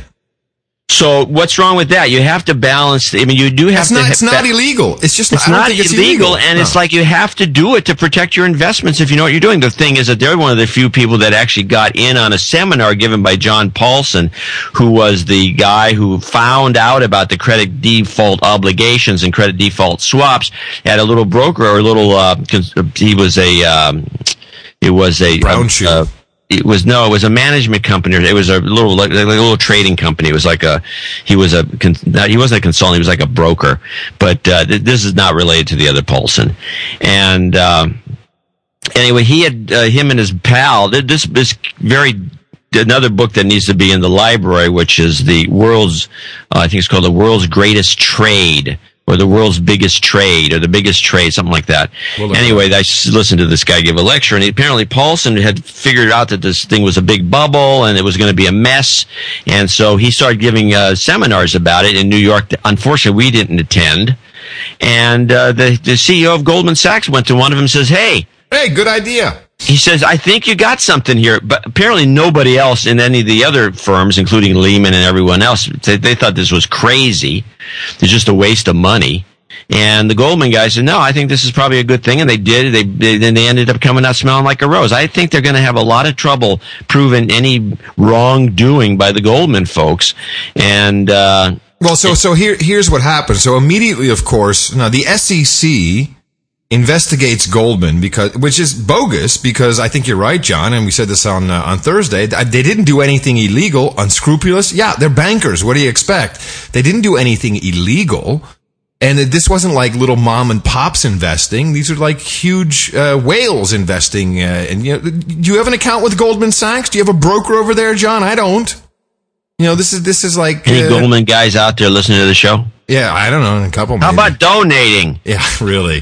So, uh, so what is the the Goldman spin machine? And now I understand why Obama immediate, immediately comes out and says, "We, I didn't, the SEC didn't tell me. They didn't tell me what they, they were. I didn't know anything about that. They're doing this all on their on their own initiative." And of course, the big news this week tells us why he distanced, he divorced himself from the SEC's action. Now, an ABC News exclusive about Exclusive. what goes on behind the scenes of a powerful federal agency supposed to be policing the financial system. Is it possible a lot of the time some of them were watching porn? Here's Jeff, Jonathan Karl. Some high level Securities and Exchange Commission officials have spent more time viewing pornography than investigating Ponzi schemes. A new report obtained by ABC News reveals a staggering obsession with pornography, viewed for hours at a time on SEC computers. Sites like Naughty.com, Skankwire, YouPorn, and others with names you Let me can't get my say pen. on TV. Skankwire, write it down. The specifics are stunning. One senior attorney at SEC headquarters in Washington spent up to eight hours a day accessing internet porn. An SEC accountant attempted to access porn websites 1,800 times in a two-week period. She had 600 pornographic images. Okay, let's stop right there. These numbers don't add up. I know. I, I heard the numbers and I thought they were pretty bogus. So first of all, I if there was a woman out there, and maybe if Bobbi Eden is still in the chat room, uh, do you know any woman, Bobbi, being of course a porn star, uh, any woman who watches 600 hours of porn? I, I want to marry this woman. Where is she? This does not So- exist. These women do not exist. And then uh, 8,000 hours? What is he watching like two clips a minute? It doesn't make any sense. Eight, the 8,000 hours doesn't make any sense. The whole thing is nothing to see here, by the way. I'm surprised you didn't play that. Uh, you know, uh, okay. Don't look over here. Nothing to see here. Ooh, look at that. It's a whole nothing to see here thing. I don't know what, what the point of it is. There's some other, something else going on, and they're trying to distract us. And uh, they're doing a pretty good job of it. This story cropped up everywhere as though it was like a big deal. I got, I, I got more email about this story, which by the way, when I get a lot of email about one story like this that is kind of weird. we never talk about it. it's like, oh, I uh, generally don't talk about it because there's obviously a nothing to see here thing, and people are being suckered Yeah. into paying attention to it. and and it it makes so little sense. This it's probably like if it was true, it's probably like some spyware or something that's just is hitting these sites and doing oh yeah, no, that's right. I mean, because like the numbers, that. you're right. The numbers don't add up. One of the things was somebody was hitting a thousand sites a day. Why? I mean, was every site boring? Oh, here's one. Nope. Uh, let me go another one. Uh, But, no, but you know, boring. but, but boring. now, but now let's boring. follow let's follow the path, John. Let's follow the path. The financial crisis could have been averted if the SEC had not been watching porn. So we need to shut down the internet. There's definitely, and, and Clinton talked about it, and you talked about the cleaner net, which the word clean.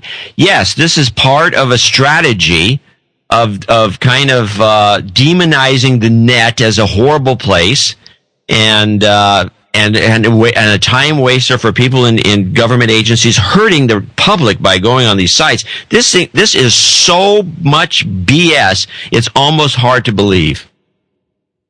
Yeah, and and and and a report obtained by ABC News. And who are these people? Let's bring them out and and talk to them in front of a congressional hearing. I want to hear their yeah, story. Yeah, me too. And and let's put them Where on the are sex they? Who are they? list. Where Yeah, are they? Who are they? Names, names. I tell you. I think we need to play both of them at the same time. It's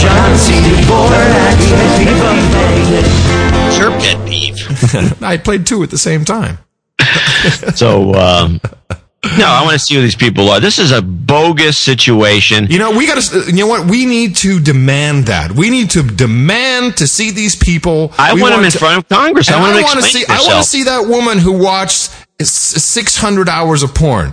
I want to see her. I want to know. what I need the profile of this person. Yeah, I want to see. I, I'd like to see what she looks like. Yeah.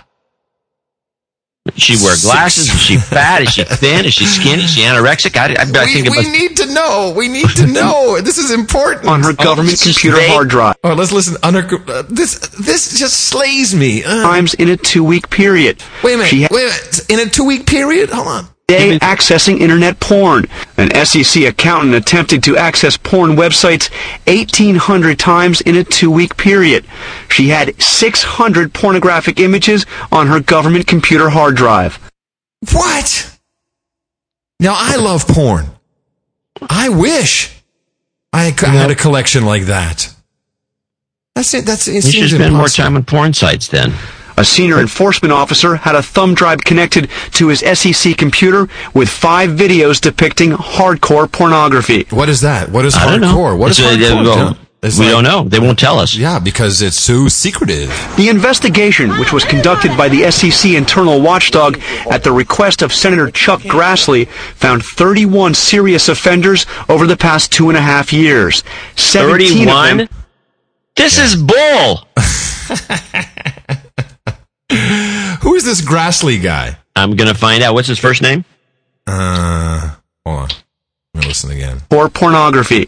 The investigation, which was conducted by the SEC internal Chuck watchdog Grassley. at the request of Senator Chuck Grassley, found 31 serious Oh, offenders oh, over the past two and a half years. times. 17 of them senior SEC officers with salaries ranging from 100,000 to $222,000 a year. Nice money. The SEC would not comment on specific cases, but says it takes inappropriate use of government resources seriously and They, they're sex offenders. deals with abuses on a case by case basis.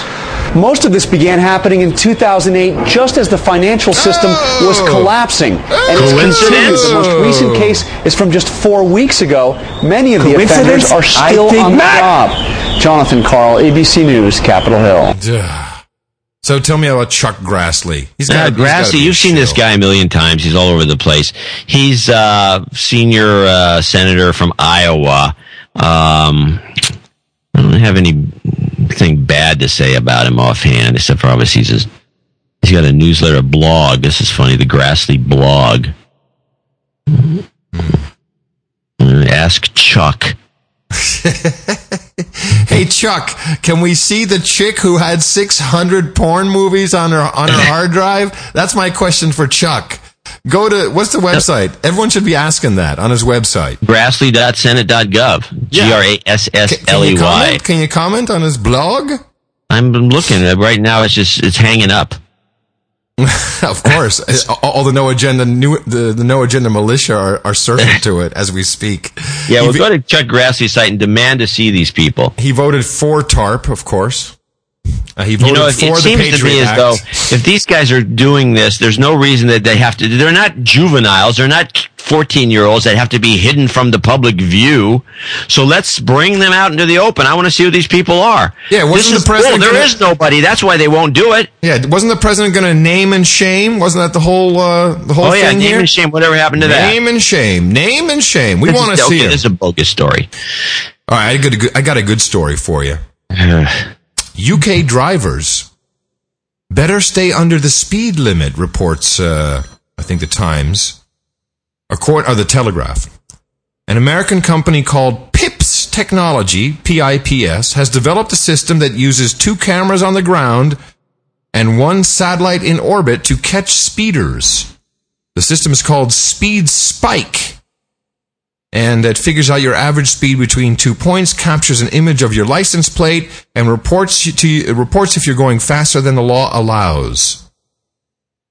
And uh, if you're hoping Great Britain's notoriously grey weather will save you, you're out of luck. The system works even when it's cloudy or dark. Speed Spike Lie. will be, will be tested. Yeah, will be tested in two places: the London borough of Southwark and along the A374 between Torpoint and Antony in Cornwall.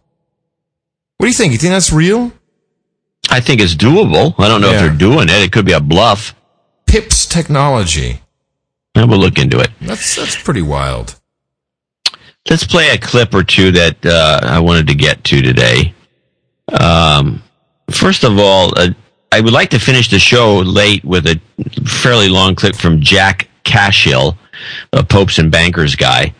But he does have an interesting little, uh, smaller little comment that uh, it's called "Sign with an X" that I thought was interesting. He's he's a very he's kind of a, a a laugh a guy who likes to laugh and make snide remarks. Is he a good guy or a bad guy? I think he's a good guy. Mm-hmm. We want to listen to this. Yeah, sign with X. Would be homeowners get a house. Get a house, get it quick, get it no matter how you can get it. Here's a, I found this 1992 article from the New York Times in which they're uh, talking about Acorn, which at that time struck them as just this uh, just wonderful new uh, rejuvenating organization that bringing equity to the housing market. In 1991, they had a two-day takeover of the House Banking Committee, and the newspapers celebrated it. Isn't that cool? Isn't that neat? Protest. Remember when dissent was patriotic? You know, what was that? It was just like a year ago, wasn't it? And now it's dissent. Dissent is racist today, but a year and a half ago it was patriotic. In 1991, it was wonderful. You, you, you and your buddies come in, you take over the House Banking Committee for two years, you throw everything around, and you get on the front page of the New York Times as good guys because you're liberating the housing market from the entrenched uh, racist classes. Now, so New York Times is writing about this, and um, uh, here's what they say. This is 1992. No one who gets a mortgage ever has to go beyond the Philadelphia Acorn office. It's about Philadelphia. Like this is a good thing. Um, the Times then highlights Acorn-assisted borrowers who did not speak English, had no credit history, or this one I like best, had to sign X for their name. Right? They're celebrating this. This is in 1992. These are the same people who 10, 15 years later were going to be criticizing Wall Street for for getting involved in his business. Of course, because it's a takeover. It was all planned this way. Planned. Planned demolition. Well, it works. It works. Just, like- just like uh, 9-11. So I've got the. Uh, meanwhile, he has a long exposition, which I like to play at the end of the show, if you can remember. What, what is the, uh, the... I'll just cue that up. Marriage and home ownership. Okay, I'll cue that one up for He has a theory about marriage and home ownership that I thought was interesting. I'm not sure if it's actually 100% valid, but it, it's, I've never heard it before. Okay. We'll, and we'll so I was that quite impressed done. with that. Yeah. And uh, now, if we want to, if we still want to play s- more stuff, Let me just Uh, do a quick uh, magic numbers update because you know we believe in them, and because uh, they work. They do work. Uh, they work for people who donate magic numbers, and of course, the magic number is three. Uh, Tim Tillman, uh, who was a knight. By the way, FDR was big into magic numbers. When he set the price of gold at 21 cents, Oh, really? Is three times seven, Times two magic seven, numbers sure. multiplied. Listening to No Agenda uh, with uh, Sigourney Weaver, you guys missed a meme in her special little speech. Here it is: Oh. The oceans are 30% more acidic now than before the Industrial Revolution. If we don't act, they will be 30% more acidic in 90 years. Plankton shells are 30% less strong. So we missed all those numbers. But the best one Oh, that's interesting. I Yeah. didn't catch the numbers at all. How did we miss that? The best one is the Sony PlayStation 3 update 3.30 with firmware 3.30 will bring you 3D. I mean, does it get any better? These guys, these guys are like, hey man, let's really clean up. you watch you watch this be the most successful game console ever with this release the the PS3 3.30 firmware upgrade for 3D games. I mean they they have really layered it on, haven't they? That's pretty funny. You gotta love it. You gotta love it. Um, the uh, the X-37B military space plane that launched from Cape Canaveral, which of course I I don't think anyone's really covering that. Yeah, no, I've seen a lot of stories about it. It's not very in not in depth, but there's plenty of stuff. Well, yeah, there's stuff online, but I haven't seen any launch video or or anything like that. And this is all really it's all really secretive. Now this They make a can- big deal about the secretiveness. Well, yeah, it can stay up in the air for 270 days, uh, unmanned. U.S. defense offi- officials would not say how much the project had cost. Thursday's launch was more about testing the craft, but now, according to uh, Times Online, of course, we have to get our national news from uh, Gitmo Nation East. Um, they say that uh, there may be a secret weapon in the payload bay. Well, here Or it is. With all the focus. earthquake machine in the sky. Well, listen to this. Remember we talked about the here with all the fo- oh oh this is a nothing to see here. Don't look over Hold here. on. Nothing to see here. Ooh, look at that. With all the focus on the launch of the secret X-37B, another space launch by a Minotaur 4 rocket from Vandenberg Air Force Base in California received less attention. It was carrying the prototype of a new weapon that can hit any target around the world in less than an hour. Huh. Well, that's that is a nothing to see here moment then. So they've they're slipped a, a, a doomsday oh, weapon. up there. okay. So the But X-37 what, what what what what does it mean? Hit any target? Does it is it pinpoint accurate or? It literally says, and this is, and I'm just reading from the Times Online, the prompt global strike, I guess that's what this secret weapon is called, is designed as the conventional weapon of the future. Oh, here it is. It could hit Osama bin Laden's cave. an Ira- the, the mysterious cave. an Iranian nuclear site, or a North Korean missile with a huge conventional warhead. It's amazing. Well, we can we can get out of Afghanistan now. We're gonna we're gonna zap Osama bin Laden Yeah, in his cave. in his cave. Let me look at this. Uh, yeah, new Minotaur rocket launches April 23rd. Wow, that was a total distraction, John. Here it is, the Minotaur 4 booster flying in a downsized three stage. You just discovered this now on the air live. Yes. Huh. I hate to say it. Uh, so they launched that thing at the same time they launched the, the X37B. Wow. I wish I'd known they were launching something. Vandenberg is often the rockets fly over Northern California, Mm-hmm. and it's actually quite a sight to see one of these things in the air, especially when it goes into the when the booster goes off or the second stage goes off. You can you can see it's quite uh, entertaining. It's a, a DARPA project. Hmm. I wonder what it is. Well, it's a sp- space weapon. How many times I have to tell you? spray gun in space. How many times I have to tell you that this space war is going on?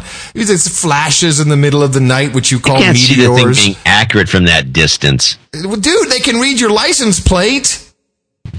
Yeah. Then they can zap Os- They're saying it right there. We can zap Osama bin Laden. Let's let me Google this. Uh, what do they call it again? They have the name here. Someone must have sent out a press release. Uh, what was it called? The uh, Well, if, you know, if the Times Online out of London has this story, how come we didn't hear about any of this at all in the U.S. that I know of? I don't know. Should have been on CNN. Should have been Wolf Blitzer. or Joy Behar. The prompt. Joy the prompt global strike. Let's just Google this. Popular mechanics. Oh, those are the PR guys, right? Here Popular is. Mechanics is Yeah. a magazine. Yeah, they're, they're the, no. Popular Mechanics is the PR guys for the government, all their secret shit. Uh, yeah. Here it is. Uh, a whispered warning of a North Korean nuclear launch or of a shipment of biotoxins bound for a Hezbollah stronghold in Lebanon. Word, this is great. These these guys are creative. Word races through the American intelligence network until it reaches U.S. Strategic, Strategic Command headquarters, the Pentagon, and eventually the White House. In the Pacific, a nuclear-powered Ohio-class submarine surfaces ready for the president's command to launch. When the order comes, the sub shoots a 65-ton Trident II ballistic missile into the sky. And yeah, that's just the setup. Yeah, what's that got to do with the thing in the, the space vehicle? The military is convinced that in the coming years it will need to act with this kind of speed against threats, terrorist leaders, smuggled nuclear or chemical arms. We know how to strike precisely. We know how to strike at long distances, says Kaler, whose office is in charge of the Defense Department's Global Strike Mission. What's different now is the sense of time. And then they're showing all these diagrams how this thing works. This, uh, this thing up in the, in the sky. Amazing. Yeah, popular mechanics. They're the guys that, uh, Is that- popular science or popular mechanics? popular mechanics. Oh, they said popular science. No, popular mechanics. Okay. Yeah, popular mechanics are the guys who are like, oh yes, steel can melt from jet fuel. Look, we have proof. That's that's these guys. That's why you got to read them. They're the PR agency for uh for the government. Nice. All right. So I have a, a clip that we should play now, which will change the pace. Okay. Gay irony. Should we go straight into it, or does it require? Yeah, just play it. Three members of a team from San Francisco's Gay Softball League say organizers of the Gay Softball World Series harassed them for not being gay enough. Three members of the team happen to be not exclusively gay. And that was enough for organizers of the tournament in Seattle to march them into a room and cross examine them about their sexual habits Your and gayness. preferences. The team was then disqualified for having too many non gay members. Let's hook you up to the gaydar and make sure. Does anybody find this highly ironic? I think if you want to play softball at all, you want to be on the gay softball team. You're gay enough. You know, the thing is, is that this is the team that won, so they were immediately under suspicion. You really? You're kidding me? Like you're not gay? They're not gays on your team. You got to be kidding me. This is ridiculous. totally. What was that? CNN? No, that was our local news. It's a San Francisco thing. Oh my god! Stop. That's crazy. they got disqualified for not being gay enough. Oh please. Oh jeez. Um. The uh, the president is lying this weekend. He, he was lying last show. but he's really lying about uh, his. Um, by the way, his performance on his weekly address really poor performance, dude. Oh, really? I thought he was getting better. Oh my god! If you hear that he's like stumbling, he's he's they, there's four edits in this one because he had to do pickups because he clearly sucked.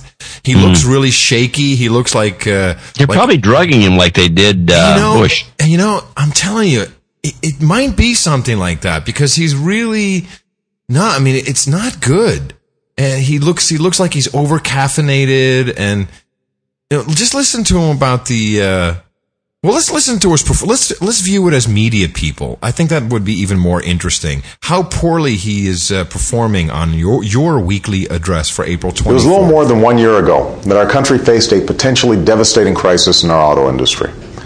Over the course of 2008, By the way, who does the set? They've got like a bush that they've planted on a on a desk. Yeah, they have a little. Uh, there's a little studio that's just somebody furnishes. It's, well, it's shit. It's it's really crap. And by the way, somebody this is they did a study on it. I don't know. this is the uh, the dark haired Obama. This is not the gray haired Obama. Okay. Yeah. the industry shed 400,000 jobs in the midst of a financial crisis and deep recession. Actually, let me just skip ahead to the bad part. So there's uh he goes through all these edits. In addition, Chrysler Financial has already fully repaid with interest the loans it received That's the to lie. support Let me go back. 45,000 jobs, the strongest growth in a decade. And Chrysler announced an operating profit in the first three months of this year. This is the first time Chrysler has reported a profit since the beginning of the economic crisis. What's more, GM announced that it paid back its loans to taxpayers with interest fully five years ahead of schedule. It won't be too long before the stock the Treasury is holding in GM can Do you hear how uh, the stock the Treasury is holding? Because yeah, it's then on the next line of the prompter. The guy didn't even read the script to prepare. Be sold. Yeah. Yeah. Helping to reimburse the American people for their investment. That was a bad read. In addition, Chrysler Financial has already fully repaid with interest the loans it received to support auto financing. And we're closing the books on the temporary program that helped parts suppliers weather this storm, returning this investment to the Treasury in full with interest as well. Finally, we're bringing to an end many of the emergency programs designed to stabilize the financial sector and restart lending so folks could finance cars and trucks, as well as homes and small business. As, as well as homes and small business. On Friday, in fact, the Treasury Department informed Congress that this financial rescue, which was absolutely necessary to prevent an even worse economic disaster. How un- unconvincing is he? I mean, even at MTV, we'd be like, yeah, let's burn that. That was a pretty shitty read, uh, Obama. Yeah, he's faxing it in. Yeah. Will end up costing taxpayers a fraction of what was originally feared. Listen this is a direct result of the careful management of the investments made by the American people so that we could recoup as many tax dollars as possible Here and come as the real quickly as stumbles. possible. These steps, Oh, as well as others we've taken, have meant that millions of people are working today who might otherwise have lost their jobs. But these steps were never meant to be permanent. As I've said many times, I did not run for president to get into the auto business or the banking business. As essential as it was that we got in, I'm glad to see that we're getting out. At the same time, even as we've come a long way, we still Listen, it, someone's not scrolling these the steps prompter. were never meant to be permanent.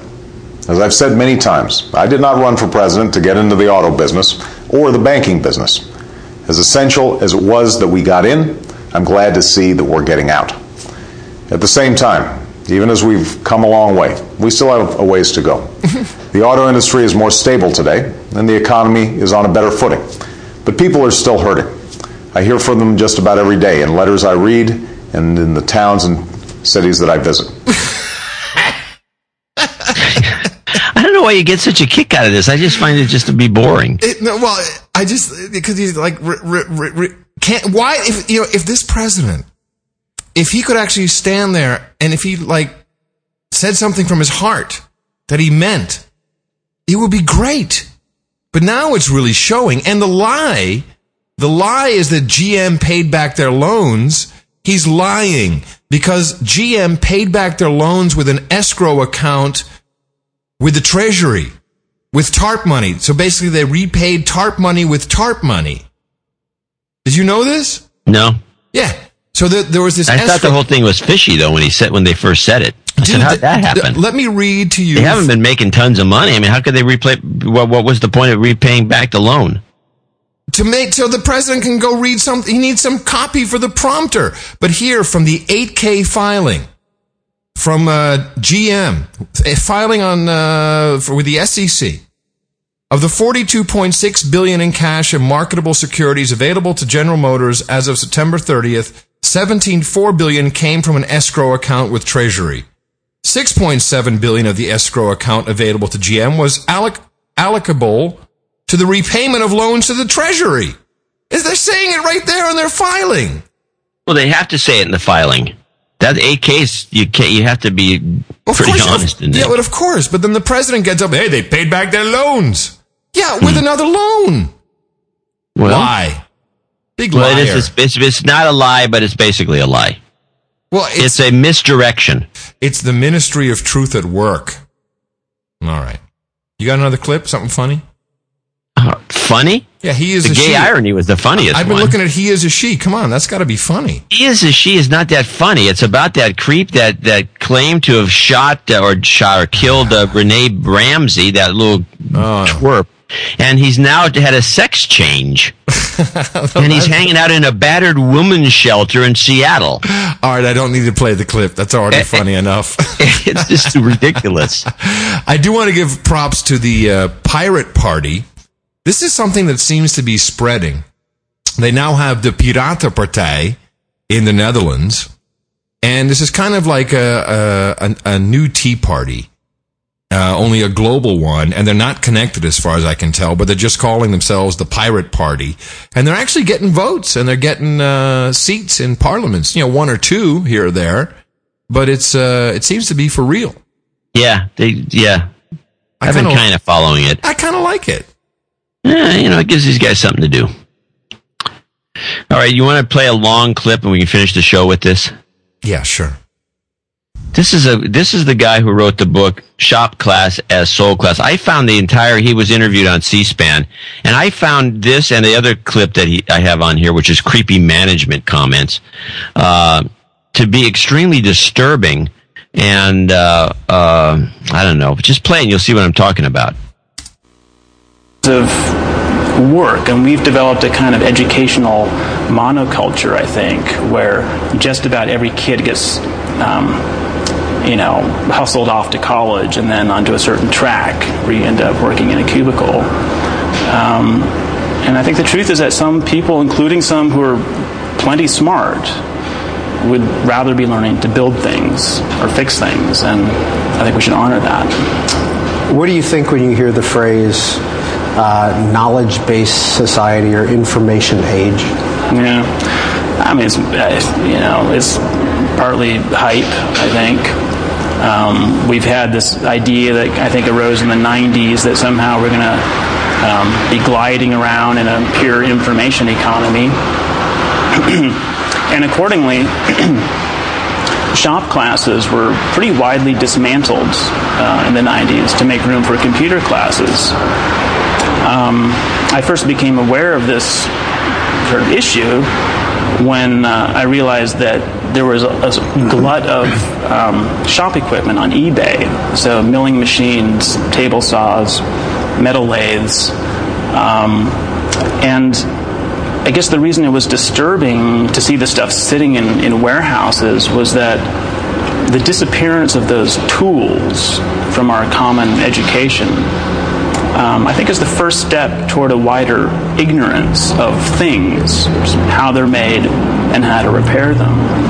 And parallel to that, there is in fact a kind of design philosophy that's emerged uh, where the point seems to be to hide the works. So, for example, if you lift the hood on some cars now, there's essentially another hood under the hood. And I'm not sure what the thinking is. Maybe that the sight of an alternator would offend us somehow. Um, so it's become harder to get a handle on your own stuff. And that's very interesting. It gets it gets more interesting, but let me since you stopped it, let me mention something. When I was a kid, we had shop class, we had wood class, we had metal working class. There was auto shop. There was metal shop. There was wood shop. I took, and, you, and, and even if you were a college prep kid, you had to take one of these things. I took wood shop and, you know, made a cutting board or something like that and a, and a box. But the point was, is that there was a, a lot of kids, they got most of, you know, they kind of went in that direction and, then, and then, uh, you know, they became mechanics or plumbers or whatever they became because they weren't interested in going to college. Why should everyone go to college? Some people don't want to go to college, but they push, now they push everybody either go to college, take some AP, you know, get into the best school you can, and then what do you do? Like he said, you work in a cubicle. But I didn't realize it until he mentioned it, but now I think about it, they have dismantled all these shop classes, so no schools have them anymore. And they also, there's no, they they're dropping PE, so you have a bunch of fat kids. Kids don't, you know, they don't have any place to. No to, music, no music, and no music, and no art. Yeah. And another one that disappeared first, which I think began the whole process, was was home ec. Uh, Yeah, until cooking. the 80s or 90s, home economics, which which actually was a requirement for women or girls who were in high school to cooking. take whether they liked it or not. Now we have an entire generation. No offense to those who, who were insulted by home ec, but we have an entire generation of women who can't boil an egg. you know, John, it's all part of the plan. Say it with me now. You can't boil an egg. You can't fix your car. You need to shut up, slave. So he brings it back together into a very kind of even more depressing way as he wraps up his little little spiel here. You might as well play it from here. be self-reliant um, because of certain changes in material culture. Um, some high-end cars now don't even have a dipstick, so you couldn't check your own oil level if you wanted to. And I know that I'm not the only person who's a little creeped out by this. Um, I mean, with some cars, if your oil level gets low, you're sent an email from someplace.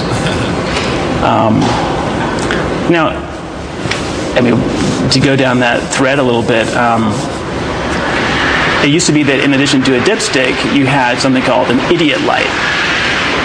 And it was called an idiot light for a reason, right? We had a harsh judgment of anyone who was so uninvolved in their own car that they let it get to the point that the light is coming on. But there's some uh, weird cultural logic whereby idiocy, that is, a lack of involvement, gets recast as something desirable.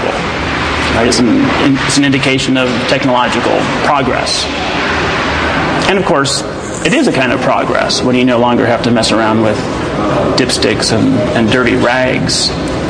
But I also want to notice that there is a kind of moral education that is tacit in material culture that can go in, in various directions. So the way things are going currently, it often feels like uh, the modern personality is getting reformed on the basis of passivity and dependence.